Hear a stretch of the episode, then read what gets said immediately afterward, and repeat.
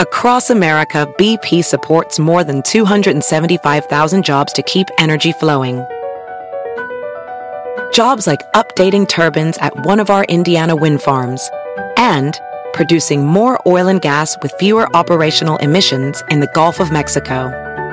It's and, not or. See what doing both means for energy nationwide at bp.com slash investing in America. The Ford F-150 truck drives smart design forward. The standard 12-inch productivity screen helps you get what you need done too. And the available Pro Access tailgate improves access to bed and cargo and utilization of the bed, including when towing a trailer. Together with a wider bumper step, it's easier to access the bed and load in tight spaces. And available Pro Power onboard serves as a mobile power source, providing up to 7.2 kilowatts of power to charge a bed full of electric dirt bikes or run an entire job site worth of tools. I'm still driving my 2016 F-150 truck and 90,000 miles in. As long as I keep it clean, it honestly still looks brand new. I've taken it down snow-covered Forest Service roads, taken it out camping, put a ton of miles on it on the freeway, had five adults in the cabin for long trips, and it's been great everywhere. Super dependable. I still love the way it looks, nice and rugged design, but with a super comfortable interior.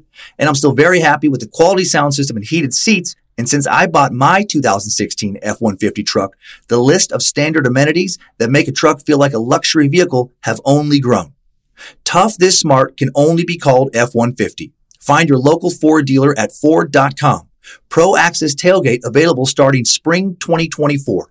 See owner's manual for important operating instructions. This week's episode feels like the other side of the same coin as last week's episode. Maybe that's why I was drawn towards wanting to tell it. Also, I wanted to dig into this story because this tale is actually a much weirder side of the coin. Uh, telling another story about a parent being involved in the murder of one or more of their children, and just like Alex Murdaugh last week, not seeming too publicly shaken up about it. What is the biggest social taboo you can think of? Is it killing your child or having your child killed by someone else? In talking about so many heinous dirtbags over the years here, we've dealt with a ton of social taboos cannibalism, necrophilia, serial rape, extreme incest and molestation, sexual attraction to gore or torture, and on and on. But we haven't had many stories centered around a mother murdering their children. Casey Anthony, while not convicted, I do believe she killed her daughter. Uh, Belle Gunness, while we don't have any hard evidence, I think she killed several of her kids, and there's probably someone else uh, we've covered I'm forgetting. But the point is, it's rare. It goes against pretty much every image we have of mothers, of someone caring and kind, someone exceptionally nurturing, someone who would sacrifice anything for their child or children. To much of the world, motherhood is a sacred role, made iconic in religious figures like the Virgin Mary in Christianity, uh, Durga, the supreme mother goddess of Hinduism, uh, Tara or Tara, the mother of all Buddhas, and Gaia or Mother Earth. All these figures embody compassion, purity, goodness. And it seems that most of us have an idea that mothers in general, even people who are, you know, still complicated and fallible human beings, meat sacks like the rest of us, they usually want the very best for their children. And yet the tragedy of maternal filicide or child murder by mothers has occurred throughout history and throughout the world. Usually based on research published in scientific journals, it happens most often as a result of psychosis. According to one study, mothers who murder their children are often poor, socially isolated, full-time caregivers, uh, who were victims of domestic violence or had other relationship problems. The stress compounded and compounded until they snapped. That will not be the case at all with today's subject. Lori Vallow is no victim.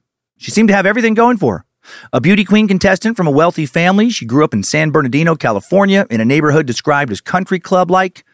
She had so many advantages. She had a loving family, although maybe one member uh, of her family, a little, little too loving, as we'll see, and the support of a solid LDS community.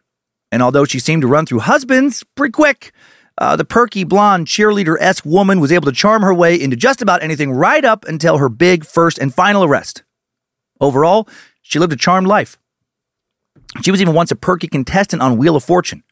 She would have two children, Colby and Tylee, by her second and third husbands, and adopt a third child, a little boy named JJ, with her fourth husband. A lot of marriages, but she experienced a lot of financial security. She lived uh, in all kinds of places, from Texas to Arizona to Hawaii, often in big houses with swimming pools, all kinds of modern luxuries.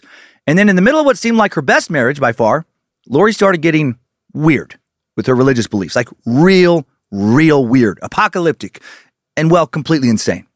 She met others who shared a similar vision of her uh, insanity, her version, and then things started getting so much weirder, dangerously weirder. She soon believed she was on an important mission from God, one of God's chosen warriors. And to help God out, a lot of people would need to die. A lot of, a lot of zombie people.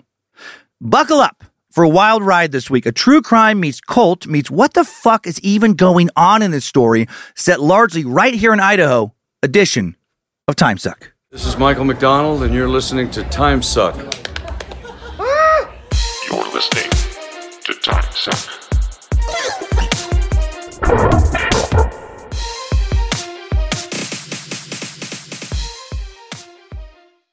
Happy Monday, Meat Sacks.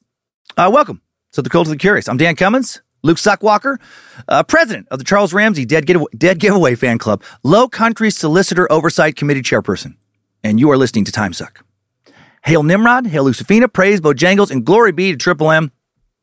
Uh, I had some episodes of me on some other podcasts drop recently, so uh, check them out. Check me out on Annie Lederman's Annie Wood and the Sklar Brothers, Dumb People Town, also co-hosted by the very funny Daniel Van Kirk. I had a great time on both shows, especially fun to reminisce about uh, old times with Annie and hear her insane story of ruining an important sitcom writer's white couch with her period blood. Not kidding. Actually, if you like uh, some of my stories about uh, more extreme things like uh, a sexual rendezvous with a banana in a grocery store bathroom, you will also love Annie's humor. I find her uh, very funny. And now let us begin. Uh, let us explore a real fucking crazy, thankfully short lived, and very murderous Idaho based cult, cult, cult, cult, cult.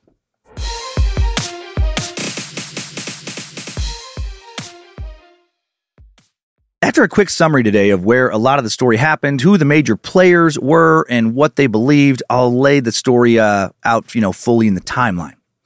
Uh, some of the most dramatic elements of this crazy story played out over the past few years in Rexburg, Idaho. About a seven hour drive from Suck Dungeon, around 470 miles from where I sit, which for those of us living in Idaho or just the Pacific Northwest in general, uh, people used to long drives via the interstate or two lane highways between places. It's not really that far. Rexburg is a place you might go to stay while hiking in the nearby Tetons, Tetons, or just uh, before you enter Yellowstone National Park, about two hours away. Uh, Rexburg also less than 30 miles from my uh, from where my dad dwells. Yeah, that dad. Guy living in Idaho Falls, past six or so years, so close, so conveniently close to where the most heinous crimes of this story took place. You know, living there when these crimes occurred, uh, I, I gotta wonder, did the police at least question him for any of these crimes? Because uh, I know for a fucking fact he doesn't have an alibi for, uh, you know, the times when uh, some or maybe even all of these crimes uh, took place. Oh, and I forgot to uh, point out last week how Dad Watch could have really helped prevent the crimes of Alex Murdaugh had it existed in South Carolina's low country several years ago. Of course, a dad did what he did. Uh, this week, might want to, uh, might want this, this might want to make us launch a mom watch uh, as well. What would, what would mom watch? What would the acronym stand for? How about, uh, meticulously observing maternal women assholes trying to commit homicides? I feel like that plays.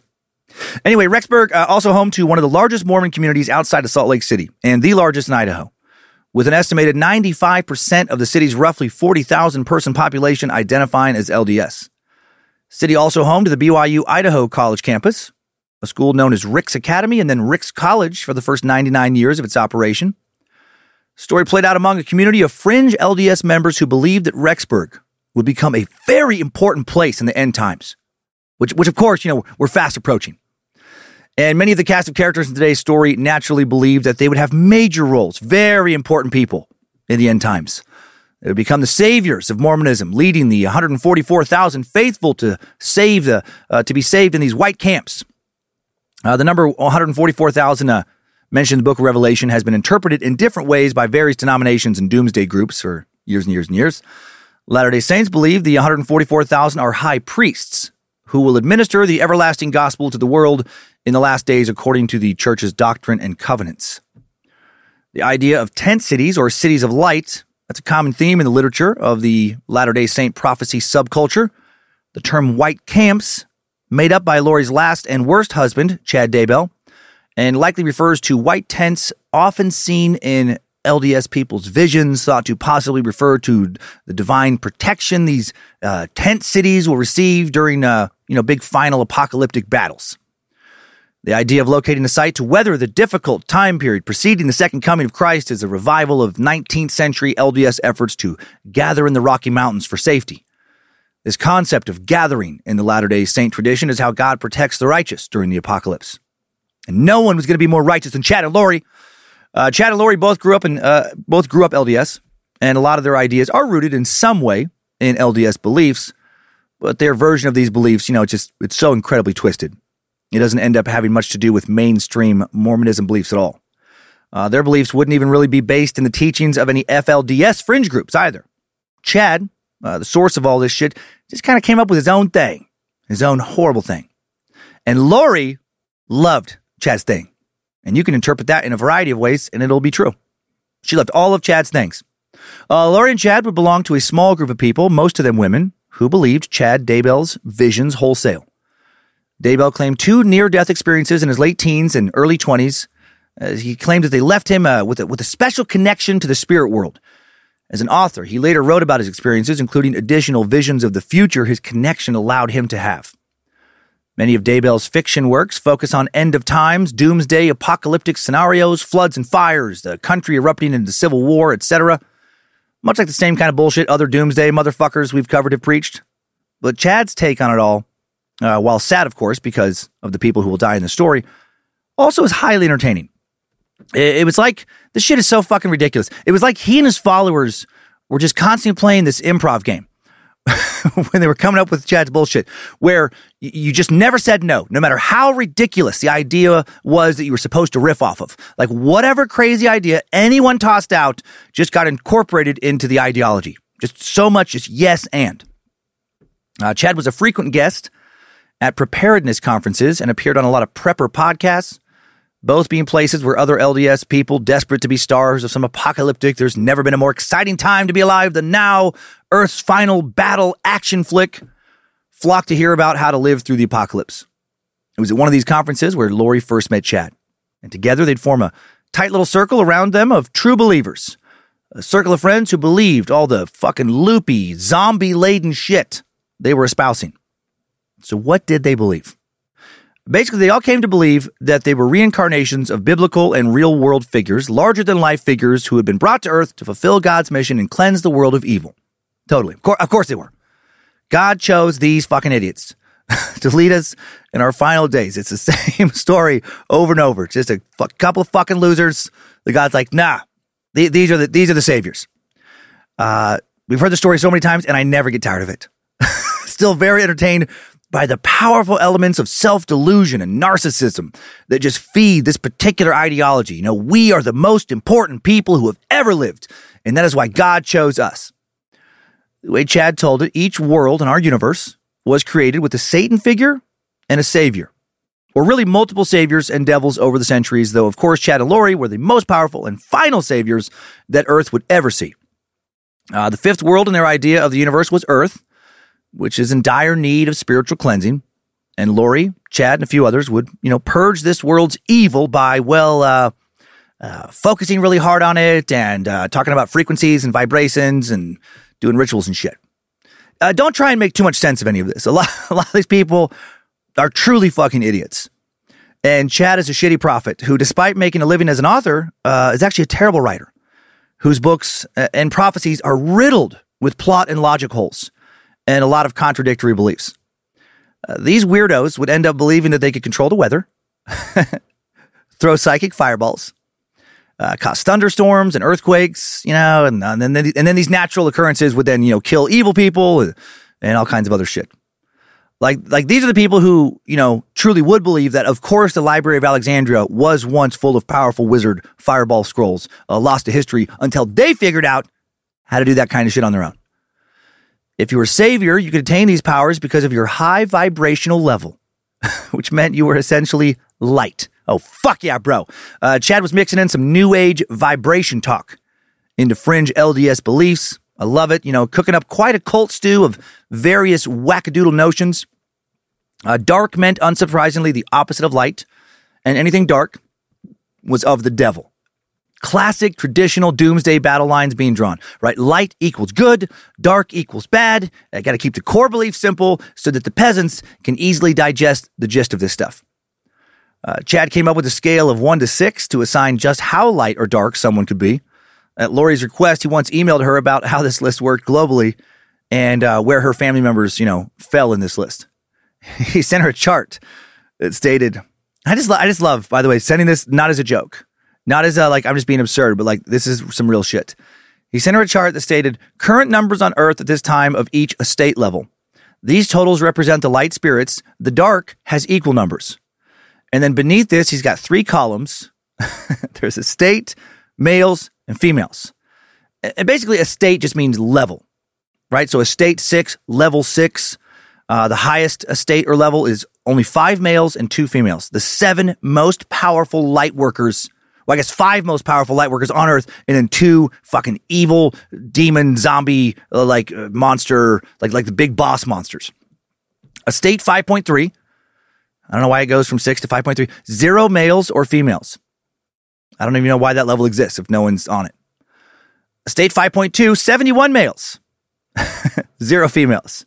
Ah, gah, oof, a lot more righteous men than there are righteous women, apparently. Estate 5.1, 133 males and only four females. Oh, that's that's awkward.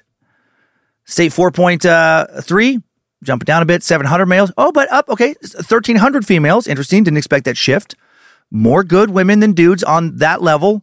But, you know, but only, oh, there's only more women on the lower levels. Sorry, ladies. State 4.2, 7,000 males, 13,000 females. Estate 4.1, 70,000 males, 130,000 females. A state 3, 700,000 males, 2.3 million females. And estate 2, billions of males and billions of females. And there's not not a 1. There's not an estate 1. Not sure why that isn't uh, there. But again, it's not like Chad was real worried about, you know, any of this making sense. Underneath the chart, Chad wrote, most LDS members are level 2, like level 2 light workers. Most bishops and ward leaders are level three. Most stake presidents and general authorities are level four. Okay. Most apostles are level five. A few, like a, a few are level six. And also, the dark can only match the light numbers, not exceed them. It repeats that there. That is why there are a few fives on Earth right now. It limits the dark's power. Uh, twos and threes are fluid and can change sides during Earth life. 41 and above have made covenants to their side. They rarely switch. And that was the end of his message. You, you, you got that, peasants? Uh, then, after laying out how this very logical and obviously correct system worked, he wrote to Lori uh, about where her family fit into all this. He wrote that her first husband was a 2L, okay, your base level good guy, right? Kind of like a fighting man, generic good guy. That's fine. Uh, her second husband, 2D, ugh, not good, just kind of a basic, you know, uh, soldier of Satan not very powerful, like kind of like a like a orc, I guess, maybe just a low level monster minion. Uh, her son Colby, 3L, that's great, nice. Uh, bishop level god wizard. Uh, Colby's wife Kelsey, uh oh, 3D. At the time of this email, sent on October 30th, 2018. Ugh. Kelsey, every bit as wicked as Colby is good. And that was why uh, Kelsey didn't like Lori, right? Because she was a devil witch. Lori's third husband, 4.3 D. Holy shit. So much zombie in him. Lori's fourth husband, 3L. Oh, whew. Okay. All right. Another strong light worker. Uh, her adopted son, JJ, 4.2L. So good. Uh, but her daughter, Tylee, ah, this is unfortunate. 4.1 dark uh, spirit. It's very wicked. Powerful devil witch. Able to take on uh, and maybe even destroy a stake president. It's dangerous. Probably can shoot fireballs or at least raise the dead like some type of necromancer. Both Lori and Chad had reached, uh, you know, of course, the highest level of lightness. They were perfect sixes. It's uh, incredible. Also, an odd number to associate with being super holy. Uh, I've mentioned the word zombie several several times now. That's not random. In Chad's belief system, if you were dark, you were some sort of demonic zombie. Once Lori and Chad identified anyone as a zombie, uh, they began using pseudonyms to refer to the evil spirits that possess them and zombified them. Examples include Lori's husband, Charles Vallow, who they would often refer to as Ned, Garrett, or Hiplos. Uh, those were his demon zombie names. Tylee's evil spirit was called Hillary, of course, obvious nod to Hillary Clinton. Uh, not sure where the other uh, names came from. I didn't know, you know, Ned was a big name in demonology or anything. Tammy Daybell's dark spirit, Chad's wife, uh, would be referred to as Viola. Another very interesting demonic name choice. To deal with these uh, strangely named devil fucking zombie spirits, Lori, Chad, and their circle would have prayer like ceremonies where someone would read forms of scriptures and encourage spirits to vacate the bodies of these people using the power of God. It was like, kind of like a remote exorcism, but one where you would also then have to find and kill the host later for some reason. Once a spirit was pushed out of a body during the casting, well, then the body must, you know, obviously, naturally, then be destroyed by being burnt, uh, torn apart, uh, bound, sealed, like suffocated, so that the spirit couldn't, you know, come back into the body. Did I mention how dumb all this is? Uh, some members of this little cult Chad built apparently thought that this destruction portion was just metaphorical. You know, not so different from talking of reclaiming one's power or shutting out negativity, but for Lori and Chad at least, and eh, well, and Lori's brother Alex, not the case. They will literally get some bodies destroyed. Okay, one more thing now before we get into this weird ass fucking timeline. Uh, gonna deal with a big cast of characters today, and it's worth introducing them all uh, up top here in order to help, you know, reduce some confusion later on. So first and foremost, we have Lori Vallow, the star of our show. Uh, she would also be known as Lori Cox, Lori Ryan, Lori Daybell. Parents, Barry Lynn Cox and Janice Cox. So much Cox. Not a single Richard in today's suck but plenty of Cox. So write that wrong. Uh, Lori has two older brothers, Alex, uh, Alex and Adam Cox, the Cox Bros, old double Cox. One older sister, Stacy Cox, as well as a younger sister, uh, Summer Cox, the Cox girls, triple Cox. Uh, man, Summer Cox, she never got teased for that name growing up, not fucking once. Lori was the biological mother of Colby and Tylee Ryan, the adoptive mother of JJ Vallow, Colby, her oldest child, born uh, October 8th, 1996. His dad was Lori's second husband, William Lagioia. Tyler was, or Ty Lee was the second eldest, born September 24th, 2002. Her father, uh, third husband, Joseph Ryan. Colby will never know his biological father and take Joseph's last name as his own. Uh, Joshua J.J. Vallow was the adopted son of Lori and her fourth husband, Charles Vallow, born May 25th, 2012 also the grandson of two other people who will show up in the timeline Larry and Kay Woodcock. Cox and Woodcock in the same story. it's, it's got to be good. Uh, Kay Woodcock, by the end of this tale, will also be Lori's ex sister in law. Her brother was Charles Vallow. Charles and Lori adopted JJ because he was family and partially due to him having uh, pretty severe autism, his parents were unable to take care of him. Lori's first husband before the fathers of her children was Nelson Yanes, whom she married in 1991, and he got off lucky. Got off before the crazy really kicked in. Uh, she'd marry William Lagioia in 1995, leave by 1996. Also got off pretty lucky. Uh, he may have been a douche, but maybe not. It's hard to trust what uh, what she says about these people. And then following her fourth husband, Charles Vallow, there was fifth husband, Chad Daybell. His parents, Jack and Sheila Daybell, and he has two brothers, Brad and Matt. His first wife was a definite zombie, Tammy Daybell. The two were married in 1990 and they will have three kids Emma, Garth, and Seth. And those are the main characters. And it's truly fucking shocking how many of them end up dead in this story.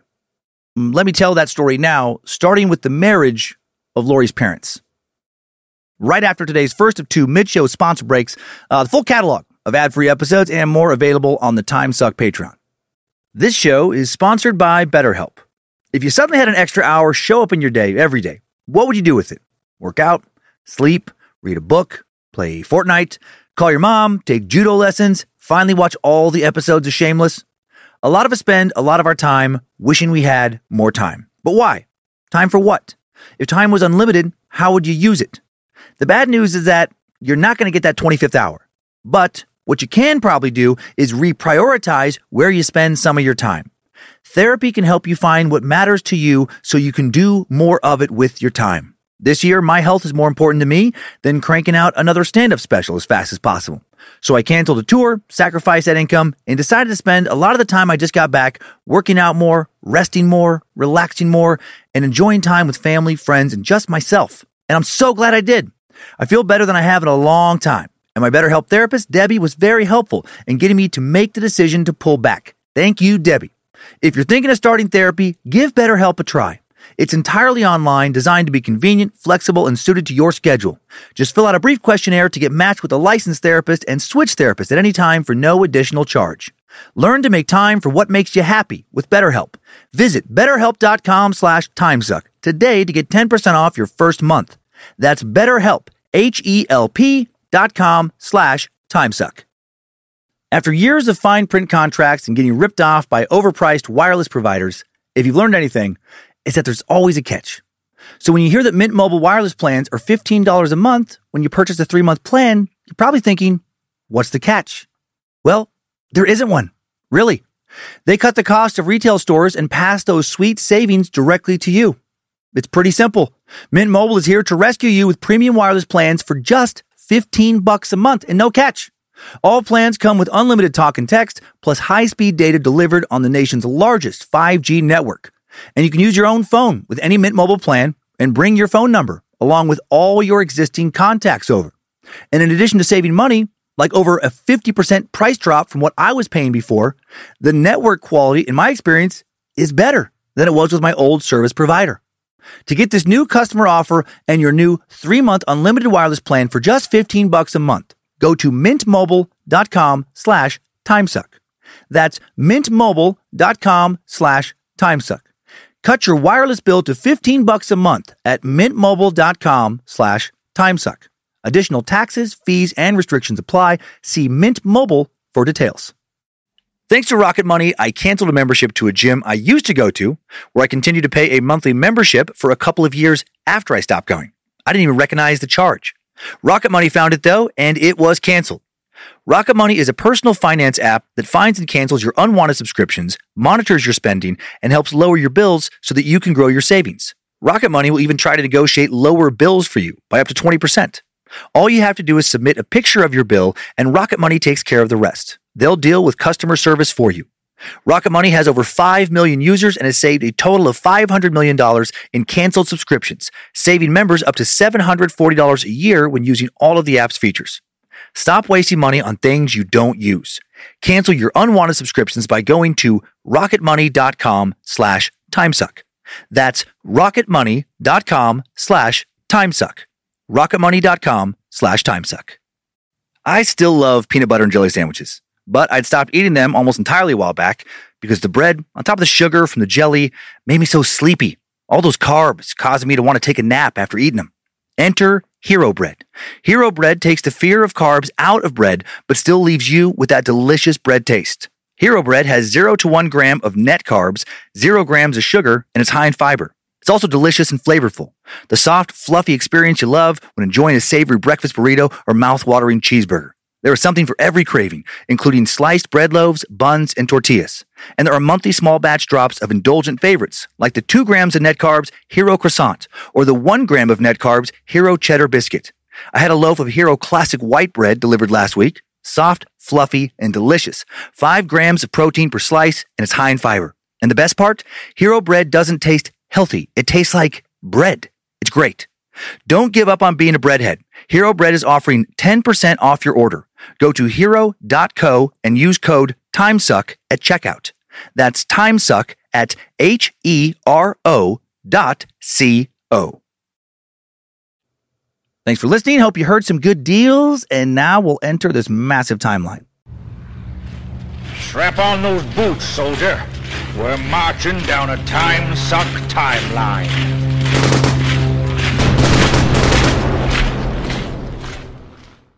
On November 19th, 1965, 18 year old Janice Connor marries 24 year old Barry Cox in San Bernardino, California. Barry Cox. Not gonna lie, pretty bummed that his name wasn't Harry. No way kids at school ever called him Barry Harry Cox growing up. That never happened. Uh, Janice Connor, now Janice Cox, had small features and a big bouffant of black hair, which now that I have Cox on the brain, it makes me think I just picture her head being just full of pubes, just a nice foliage of, of pubic hair uh, up top. Uh, she'd graduate from Eisenhower High School. Barry Cox was tall and thin, could be described as long and hard. Somehow always landed in the very center of photos of the San Bernardino High School's a cappella singing group, where he was the leader of the bass section. Uh, Barry Big Bass Harry Cox. Uh, the pair would live at a home on North Sycamore Ave, long curving road that hugged the vast greens of the golf course at El Rancho Verde Country Club. People who grew up in the area called the neighborhood simply the country club. And through the 80s and 90s, it was considered to be where well to do families and members of Rialto's upper crust chose to live. Uh, Rialto buttoned up next to San Bernardino. Many houses had a view of the course with the San Bernardino Mountains in the distance. Cox home was one level with a wide driveway, four bedrooms, nice swimming pool in the backyard, living that California dream. Janice would be a homemaker. Barry would make his money working at a life insurance agency as an estate tax collector. For a time, he worked for Beneficial Life Insurance, which was owned and operated by the LDS Church.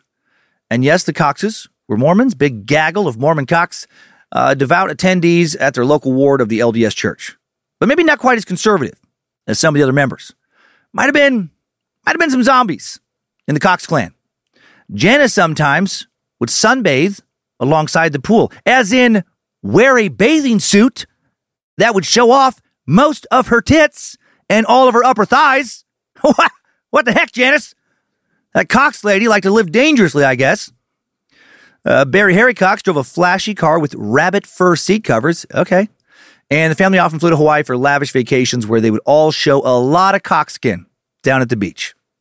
Backing up to the very beginning of their marriage now. Less than a year after they got hitched, uh, Janice gave birth to her first child, daughter named Stacy. Rest of the Coxes would arrive in rapid succession Alex in 68, Adam in 69, Laura, who died as an infant in 1971. Lori arrived in 73 as the second to last Cox, or is it Cock? Summer, born in the summer of 1975, hence her name. And then I guess they finally felt like they had enough Cox living under one roof. Lori was born Lori Noreen Cox, June 26, 1973, the year after Lori was born. Barry ran for city council in Rialto hoping to, quote, reduce all unnecessary spending and also make uh, any mockery of the name Cox a fucking felony punishable by death. Uh, or maybe just the first financial thing.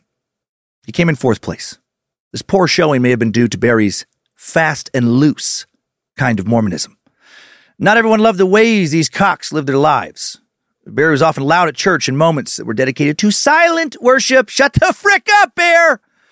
And neighbors recalled that he was gone a lot while St- uh, Stacy, uh, the eldest child, would be in uh, charge of her siblings, even when Janice was still home. Janice probably too busy uh, tanning her level three dark zombie tits out by the pool, aka Satan's sin pond. The Cox children weren't allowed to do much, and because they were different, as one former classmate later recalled, most other kids did not like them. To the point that more than once the Coxes woke up to a front yard covered in toilet paper. Cox is getting teepeed. This didn't seem to affect Lori as much as her siblings, though. She was the most uh, desirable cock. At Ben Kolb Middle School, Lori sang in the school choir, wrote funny uh, messages to her fellow singers in their yearbooks, such as, uh, Have a great summer. P.S. Don't get pregnant. oh, Lori, how would that even happen if they weren't married? What a silly goosecock you are. At the end of eighth grade, Lori had blonde hair and chubby cheeks, played on the church softball team, which was coached by her mom. Uh, she also liked to lay out in the sun, make up dance routines with her friends. Soon she would become a cheerleader at Eisenhower High. She was petite, made her a perfect flyer. Uh, each year in yearbook photos, her hair became blonder, her bangs more teased, hair sprayed higher and higher. For the early 90s, she was seen as quite the catch. Hot California cheerleader blonde. Uh, but she didn't let that go to her head, apparently. According to most, she was kind and generous, doing things like driving her friends to Taco Bell during lunch, uh, pitching in if they couldn't afford their gorditas or Mexican pizzas or whatever. She was faithful in addition to being a cheerleader, getting er- up early to go to LDS classes before school. But by the time Lori was in high school, if not before, things started to get uh, a little weird in the Vallow home.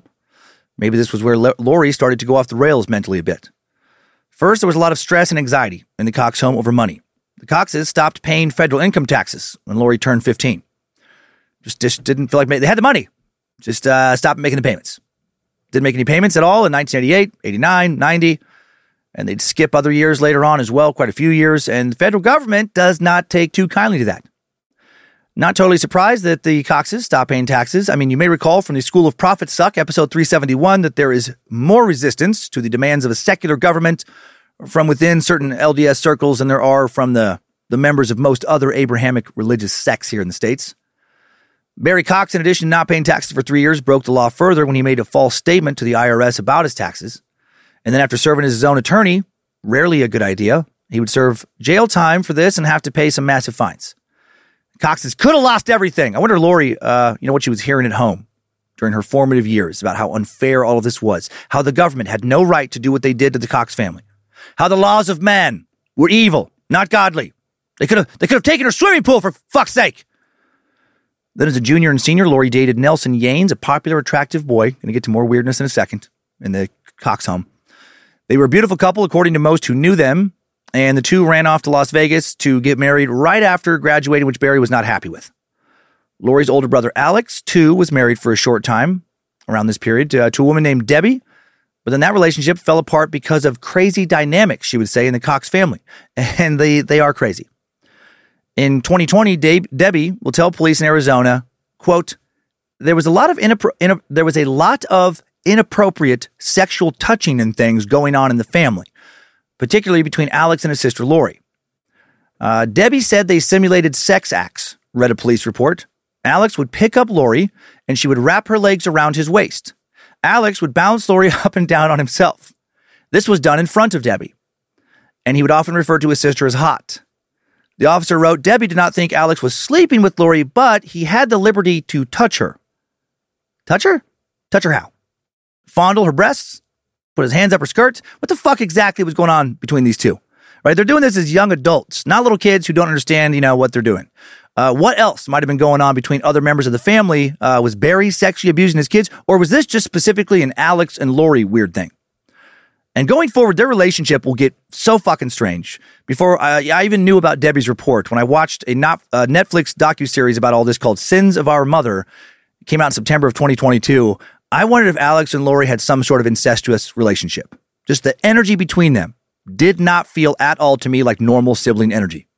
I am purely speculating, but if I had to bet one way or the other, I would bet that they did fuck from time to time, or at least engaged in some heavy petting, some hard dry humping.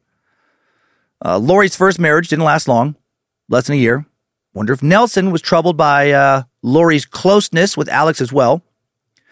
Barry then helped his daughter start a new life, buying her a Honda CRX, helping set her up with a place to live in Austin, Texas, where she would then become a hairdresser. Now let's change focus for a bit and meet the fucking psychopath, who will later become Lori's fifth husband and a real world destroyer.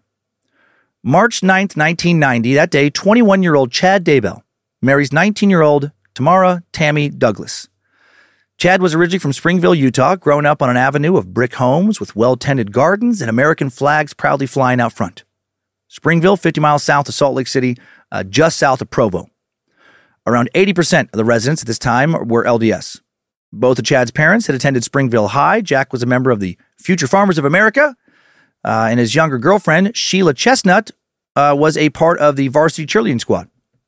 Uh, the pair hastily married before Jack was drafted to fight in Vietnam in the mid 60s and left for a naval base in San Diego. Once Jack's naval service was over, the family returned to Springville, where he took a job at the nearby Geneva steel plant as an electrician, and Sheila gave birth to Chad and four more kids Paul, Matt, Brad, and Rebecca.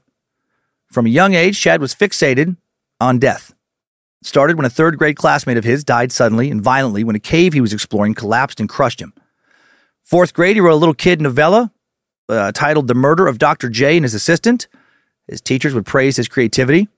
In middle school, Chad nearly shot his brother Matt to death on a hunting trip when they were trying to rustle up some pheasants. In fact, he did pull the trigger while the gun was apparently pointed at Matt, but no round fired. Chad and his family would go on to think this was a divine miracle. Uh, you know, Matt's life was spared by God. Uh, no miracle would come to stop Chad being bullied in middle school, though. Mad at the world after being picked on, he apparently made a habit of killing bees on his walk home. Uh, the bullies would pick on Chad, and then Chad would, you know, kill the bees. okay. And one time while killing bees, he claimed he first heard the voice. Yep. He would later write about the voice extensively, how it scolded him, counseled him, reminded him when he went astray.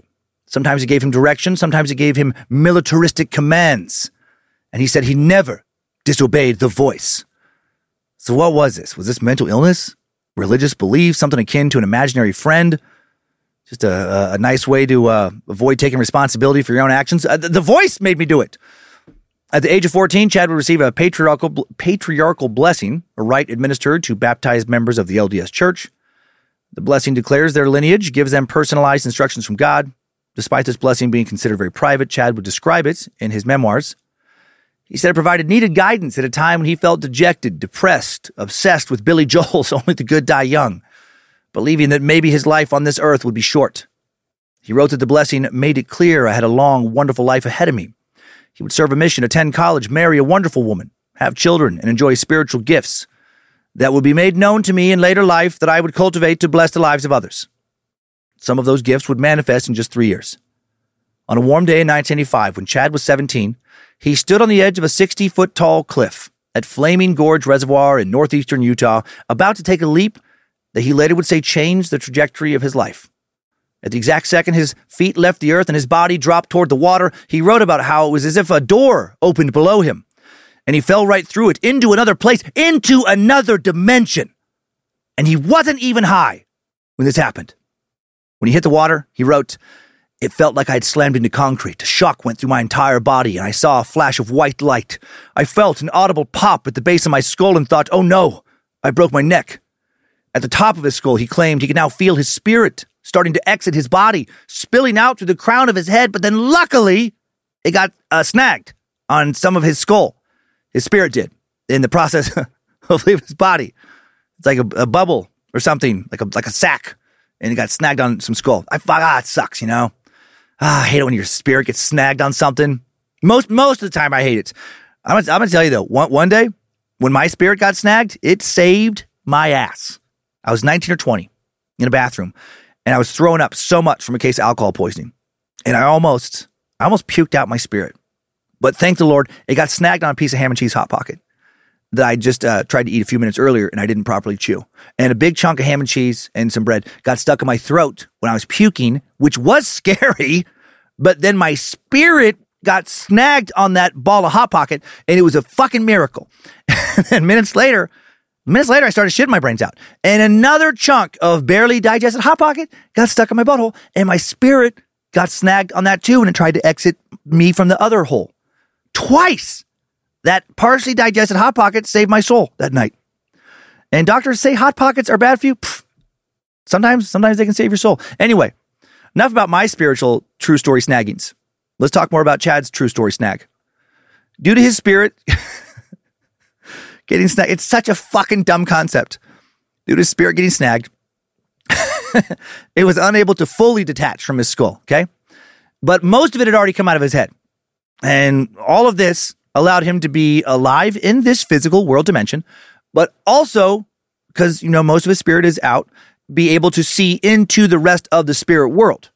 As the outer world mostly fell away from him, a new one around him was mostly opening, like a giant eye waking from sleep, and he was its pupil, he would say. This was the other side of the veil, he wrote, where Chad saw an endless white plain spreading in all directions as warmth and music filled the air. Oh, man. I wonder if that music was was mostly harps. If it was mostly harps, then this might have been a heavenly vision. But if there was some percussion, well, then he was, oh, he was led astray. Right? We learned all about how bad drums are in the Duggar Suck. Not today, Satan! Did you know that Logan Keys plays uh, the drums? A lot. yeah, a lot. It's fucked up. Part of the reason, I haven't told him yet, but it's part of the reason he's a 4.3 level uh, dark uh, fucking zombie devil entity right now. It is, let me take a second to talk about this. It is honestly amazing that I'm able to keep these podcasts coming out every week with all the fucking zombies I have to deal with constantly. Lindsay, 5.1 level dark zombie. Powerful, not submissive at fucking all witch. Kyler, my son, level 2 dark zombie, which actually is kind of a fun energy, to be around. Monroe, 4.3 level dark zombie, Lindsay's little witch protege, the two of them together are unbearable. Penny and Gigi, my dogs, Penny's a level 4.3 dark fucking wizard zombie dog uh, who won't listen, who will not submit to my authority. She's a fluffy little zombie brat who does what she pleases. And Gigi, Ginger Bell, little Dee Dee Dumdrop, level 3 light worker. She is the best. Uh, but I fear Penny will destroy her because in addition to being sweet, she is very dumb. Tyler here? Tyler C? Pfft, level 4.1 light worker. However, he does have pretty dark skin. Does that mean he's more susceptible to turning into a dark zombie? It is something I constantly worry about. I'm clearly a level six light worker. I have to stay fucking, I have to stay so powerful to rise above all the zombie negativity around me. Anyway, before Chad could see anyone of the celestial dimension, a friend swam out and pulled him to safety and somehow him getting pulled to safety, I guess maybe his friend like stuffed his uh, spirit back in his uh, skull or something. Then over the next week, he said his right eye would occasionally go blind. Whoa. He believed that was a sign that the experience he'd had, uh, that he'd literally fallen through to another dimension and seen stuff the rest of us can't see, had been real. I was thinking the same thing. His eye paid the price or something. Who the fuck knows what really happened? He probably hit the water hard enough to give himself a concussion. Lost consciousness for a few moments, had some weird dreams, jumbled his brain up, loosened up some wiring. Uh, maybe the wiring was connected to his eye or something. Uh, Chad believed he had an NDE. He had a NDE, a near-death experience. And then, despite his powerfully spiritual near-death experience, life as usual resumed for Chad. He made good grades at Springville High, played baseball, uh, was in the National Honor Society, served on the student council as treasurer, won a scholarship to BYU where he planned to study journalism. He loved music, especially the Smiths. Uh, didn't see that coming. I also love the Smiths. Their 1986 album, The Queen is Dead, considered by some prominent music critics to be one of the best, if not the best album of all time, actually. Uh, Chad made friends easily, but was unlucky romantically because he was a fucking dork. He's been described by some uh, sources as being a quote, chubby dork. During his first year at BYU, Mormon girls he went on dates with, conservative Mormon girls, told him that he was too sheltered. One girl told him there's more to life than Utah Valley. Perhaps because of this sentiment, Chad decided to file paperwork to serve his mission early. He got accepted and he left school after a year. By the time he embarked on his Mormon mission, Chad claims he had read the Bible front to back nine times and the Book of Mormon 18 times. My God. Most kids, they read the Book of Mormon once, maybe the Bible. His brother uh, Brad Daybell said later, you could ask him anything and he would know the answer. How many times have we seen this with cult leaders before?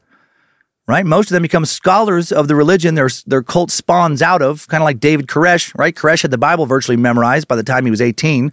Doing shit like that goes a long ways to legitimize these quacks, right? They must be speaking the truth because they're so familiar with scripture. Chad took crash courses in Spanish, then embarked on a two year mission in New Jersey. Not the destination I was expecting to hear about following the two years in Spanish. Uh, Chad will say it was an enlightening experience and one that told him he wanted nothing to do with big city life. Wish I knew how much he was harassed on that mission. I'm guessing so much. After New Jersey, he came back home to Springville and BYU and, and now set out on a new mission of finding a wife. One day, he flipped to his younger brother's Springville High yearbook Noticed a girl in a white v neck dress with a thin gold chain around her neck, her light hair cut into a pixie like Winona Ryder or Jamie Lee Curtis haircut. Her name was uh, Tammy Douglas. I love that he went to his fucking brother's high school yearbook. Right? Clearly, the college girls still not interested in this fucking dork. So he's like, well, maybe I can fucking talk a high school girl into going out with me. Uh, at a singles night held at a local uh, LDS get together, Chad noticed Tammy across the gym on the other side of the volleyball net. I'm going to spike it in your face, she playfully told him. She was flirting, and he liked it. At Springville High, Tammy was a high achiever as well, a member of the National Honor Society, the band, the Spanish Club, the yearbook staff. After Chad had returned home from his mission, he had taken a job digging graves in a cemetery managed by the local parks department. He'd dig graves for about two years, and then two of his younger brothers would go on to uh, also get uh, grave digging jobs. Is that where he started to think about zombies when he was a grave digger? The novelty of this job was not lost on the inspiring writer in Chad, who made it the subject of his first memoir, One Foot in the Grave. Published in 2001, the book is presented as something of a, a how to guide to getting along with the person digging a grave for your loved one. Very, uh, very specific niche. While Chad was digging graves, Tammy, it turned out, also worked for the Parks Department as a secretary, not a fellow gravedigger. After their encounter at the volleyball game, she started hand delivering burial reports to the graveyard, hoping to run into the sweet grave digging little uh, guy she now had a crush on. I mean, what girl doesn't love a sweet cemetery dweller? Uh, they soon started talking, then dating, then they were engaged the day before Thanksgiving 1989. They'll be married at the Manti Temple, an hour and a half away in the mountains. Meanwhile, while finishing up his degree at BYU, Chad gets some stories about death and religion, and very little else, published by The Universe, the BYU student newspaper. After graduating, he considers applying for grad school at Utah State University, but the voice returns and tells him not to. Uh, he said the voice told him, quote, You won't need additional schooling to accomplish your life's mission. Is he paving a path to avoid taking responsibility for horrible actions with this voice shit? Right? Like I said earlier, I, I didn't do it. Uh, the, the voice, I didn't want to. The voice made me. You know, I, I have to listen to the voice. Denying the voice would be like uh, Abraham denying the commandments of God. Feels like in my gut that's what he was doing here. Tammy gave birth to the couple's oldest son, Garth, in 1992, and by the following year, Chad is now working as a copy editor at the Ogden Standard Examiner. Then in 1993, while on vacation, Chad would claim the voice uh, told him to go into the thrashing ocean and cling to a rock, which, which he did. Immersed in salt water, barely hanging on to consciousness, Chad said he now experienced his second NDE, one that sure seemed highly avoidable. And his first true religious vision, he would say. Two men appeared in his personal revelation, two pioneering Utah ancestors, and they asked if Chad would complete a series of tasks. And righteous and obedient Chad said, Of course, yes, yes, of course I will. Then he came back into his body, stumbled towards the shore, and his wife now rushed this idiotic, delusional drama queen to the hospital. Going forward, Chad will now claim he can see glimpses of the future, like his son getting hit by a car in the Kmart parking lot, which was avoided by Chad telling his wife, and then she didn't take him to Kmart that day or some shit. You know, probably would have never happened. Even if it would have happened, pretty sure, uh, you know, I was almost hit by a car in Kmart parking lot once. Pretty sure almost every kid who has been taken to big parking lots as a toddler uh, a fair amount of times has been almost hit by a car. A lot of Chad's glimpses have been focused on death. And now let's catch up with Lori. When we last left Lori, her first marriage had just ended and she was living in Austin, Texas, working as a hairdresser. In October of 1995, still living there, the 22 year old will briefly marry again to William Lagioia in Austin. According to court records, the pair had begun dating shortly after she moved there from California. At the wedding, she was around three months pregnant. We weren't in favor of him, Janice Cox, her mom, will later tell 2020. A few months after the wedding, things were already falling apart. Little is known about Lagioia, but in the criminal complaint Lori later filed, she said her husband was manipulative, deceitful, and drunk all the time. She alleged he had been physically abusive to her during the entirety of their relationship, and during her pregnancy, he had threatened to snap my neck and kill the baby if I ever called the police again to have him arrested. Her biggest mistake, she said, was initially forgiving all of Lagioia's sins. If, if he did any of that. She is so full of shit. As we'll see, I have uh, doubts about basically all of her claims. On April 8th, 1996, she gave birth to a boy who she named Colby Jordan on hospital forms. Um, sorry, some sources say October uh, 8th, some sources say April 8th, 1996. Uh, a little, little tough to confirm Colby's uh, birth date. 1996 seems to be the agreed upon year. On hospital forms, Lori did not list anyone as the boy's father. She was still kind of seeing uh, Lagioia, who's believed to be Colby's biological dad, but he hadn't converted to the LDS church yet, which greatly annoyed her. She uh, would write, I prayed that he would accept my religion, repent of his carnal, selfish, and sensual behavior, and become a Christian. The marriage uh, crumbled soon after Colby's birth, over before it ever really started. This all came at a, at a tough time for the Cox family. Lori's parents were still fighting the IRS. Also, her older brother Alex, possible fuck buddy, possible brother with benefits. Is that too fucked up of a term for him? Uh, had become excommunicated from the LDS church over sexual promiscuity and her sister Stacy also getting a divorce. Interestingly, in that divorce, her husband Steve Cope would write about the family. Like Alex's ex wife, he would write about the Cox's dysfunction. Uh, Cope wrote in a court document seeking temporary custody of his daughter, her family was a psychological hornet's nest. He referenced that Stacy had stated that her father suffered from some sort of undiagnosed mental ailment and that her mother, quote, is obsessed with issues of weight, physical appearance, and feminine bodies.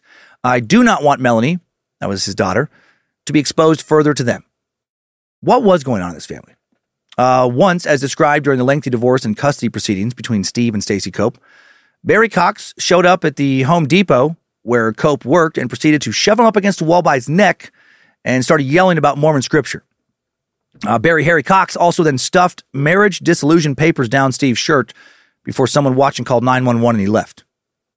All of this seems to have had a, a terrible effect on Stacy's mental health or maybe her childhood had already, you know, pretty messed her up pretty bad. Steve couldn't figure it out, uh, but he felt it was clear something bad was going to happen to her and that her family would have a role in that. By the spring of 95, Steve Cope was worried that his wife was trying to kill herself. She once spoke to her parents on the phone and then told him, quote, and we agree it's my time to go. Fucking what? Talking to your parents about like, hey, I'm feeling like I should uh, maybe off myself. They're like, we were thinking the same thing. Uh, she then wondered how loud, how or wondered out loud how much insulin she'd have to take to slip into a coma and die. Ultimately, Steve will get full custody of his daughter. Uh, what he will never get, he'll later state, is an understanding of exactly what the fuck was going on in his ex wife's family, but something bad. In the spring of 1998, Barry Harry Cox, Janice Cox, Lori and her son Colby, as well as her younger sister Summer, went on a vacation in Hawaii, as the family had done several times previously. This time would not nearly be uh, would not be nearly as relaxing as previous trips. Shortly after they arrived, they received a phone call from Lori's oldest brother, Alex, loves his sister the wrong way, Cox. Uh, he said he had gone to his parents' house to check on Stacy and found her unconscious. Or, based on what Alex we'll get up to uh, later, uh, maybe Alex was the reason she was unconscious. Maybe he uh, killed his sister. Stacy was rushed to the hospital. Her ex-husband Steve and daughter Melanie rushed to be with her, but Stacy uh, would never wake up and would die at the age of 31. Later, Steve will tell police that Alex had taken Stacy's credit cards shortly before her death and racked up $17,000 in unpaid charges. Uh, strange and very suspicious, extremely suspicious considering who he becomes later. And he may have already been that guy now. 25 uh, year old Lori, meanwhile, still in Texas, navigating life as a single mom. She's still working as a hairdresser. She's moved to San Antonio now, where her parents also just moved. One of Lori's regulars was a 43 year old former Navy man named Joseph Ryan. The two hit it off, and he agreed to convert to Mormonism for her. In 2001, 28 year old Lori and Joe get married on a beach in Maui, husband number three. The next year, they welcome a baby girl, Tylee Ashlyn Ryan. And now let's check back in with Chad. By 2003, Chad and Tammy Daybell had made publishing their family business. The couple co wrote a series of four children's books called Tiny Talks, uh, discussing temples, the Savior, the Church of Jesus Christ, and the family for elementary school age readers. The books were published by Cedar Fort, a popular Utah publisher of predominantly LDS literature, where Chad worked from 2001 to 2004 as a managing editor. The Daybell's books were sold in LDS bookstores, including Deseret Book. Uh, Chad's own first novel, An Errand for Emma, became such a bestseller at least regionally, that he and his family hit the road for a promotional tour of readings and uh, book signings throughout Utah and southern Idaho. Things were going really well for Chad until 2003, when his writing landed him in some hot water with the church. In his new book, Chasing Paradise, published by an imprint of Cedar Fort, a warrior angel dropkick somebody through a wall. And then that scene was deemed too irreverent for Deseret Books' taste. The store's book buyer declined to order the book upon discovering this very violent scene. When Chad found out Chasing Paradise uh, would not be placed on shelves at Deseret Book, he was fucking irate. He considered himself a super Mormon, more devout, more committed than most. He took the news hard, very hard, believing he'd been singled out, was being persecuted, instead of just accepting that someone subjectively decided his book was tonally off for an LDS bookstore. Chad said in an interview at the time, Is this the new standard? No swearing, no sex, and now no conflict? Then Chad received some tougher feedback about his book. An executive at Deseret Books said that Chad's novel uh, it wasn't about the dropkick. It was it was simply just not of high enough quality to be sold there. Right? So it wasn't about violence. It was about uh, they thought his book sucked. Creative work, man. It's tough that way. I get it. I've had many a, uh, a, project get shot down over the years because various execs just didn't think it was uh, very good. In response to the rejection, in 2004, the Daybells founded Spring Creek Book Company, a publishing imprint of their own. One that gave Chad, you know, the artistic freedom to write whatever he wanted without editorial oversight, and to contact other authors, especially ones who had also had near death experiences complete with religious visions, in particular, apocalyptic visions of the future. And a lot of this kind of author did exist at this time. A new wave of several Mormon writers had been claiming since the late 90s uh, not just to have visited the spirit world, but to have had visions of the imminent collapse of the United States in particular. In 1999, an author named Gail Smith wrote of her visions of economic collapse and earthquakes along the Wasatch Front. Don't remember that happening. While other visionaries had described the breakdown of social ties, historian Christopher Blythe says Smith's vision was set apart by its portrayal of violence, cannibalism, and rape occurring in the Mormon homeland. Not pulling punches in her vision. In this chaotic future, she believed the federal government would declare martial law in Utah there would be a roundup of guns, destruction of food stores, and a ban on prayer. Anyone who resisted would be killed or put into a camp. There would be a plague and a nuclear attack. Russia and China would invade the U.S. And then a bunch of people would get uh, raped and, and eaten and stuff, and, and heads would be put on sticks, and fucking old ladies would get kicked down the street, and uh, dogs would rape cats, and whatever was gonna, evil was going to happen. It was going to happen to a lot of people. Sarah Menet, another popular NDE personality, wrote of similar calamities in her 2002 book, There Is No Death. She saw a coming apocalypse of bioterrorism, rioting, Mad Max style gangs roaming the U.S. in search of new victims to fucking eat and uh, tape their eyeballs to their foreheads or some shit. Families would turn on each other. Men would kill their wives and children for food and water. Mothers would kill their children. Menet foresaw. And she too gained a large following, right? Because fear fucking sells. Not quite as good as sex, but close. And this was the kind of shit that Chad was interested in. And now we check back within with the uh, with the Coxes. What, what are these Cox up to? By May 2004, Barry and Janice Cock. I, I, I wish their, I wish their last name was Cock. Like instead of Cox, why can't one family just be named C O C K? The Cox. Uh, Barry and Janice were having more tax trouble. They owed more than three hundred thousand dollars in back taxes now because they they just kept not paying federal taxes because they're fucking idiots and they had no intention of paying this, mo- paying this money back. They just kept filing motions claiming that the federal government did not have a right to take their money and then didn't have a right to take their property in order to pay the debts that they now had because they didn't pay taxes. And the government strongly disagreed. It turns out paying taxes is, you know, not really optional. Also turns out that if you keep refusing to pay, the government can and will fuck your life up quite a bit. Uh, the Coxes had taken their uh, had their home, excuse me, taken from them over this. They were forced off of their property. Their house was sold. The sale of the house only shaved off $114,000 of the taxes they owed.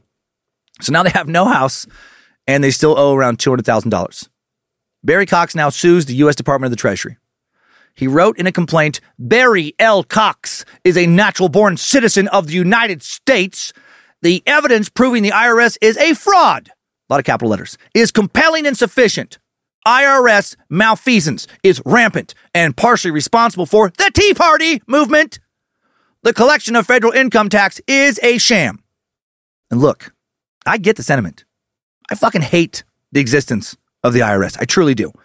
Uh, I think that oftentimes they behave more like an organized crime syndicate uh, than a needed tool of a just government. And I wish, right, if we're not going to provide citizens with free health care, maternal and paternal uh, paid leave, or paternity leave, you know, maternity leave, uh, free daycare, free college educations, if our income taxes are not going to go to a government that actually takes care of its citizens, then I wish we could figure out how to have a government funded only by property sales, import, export, vice taxes, luxury, payroll, capital gains taxes, etc.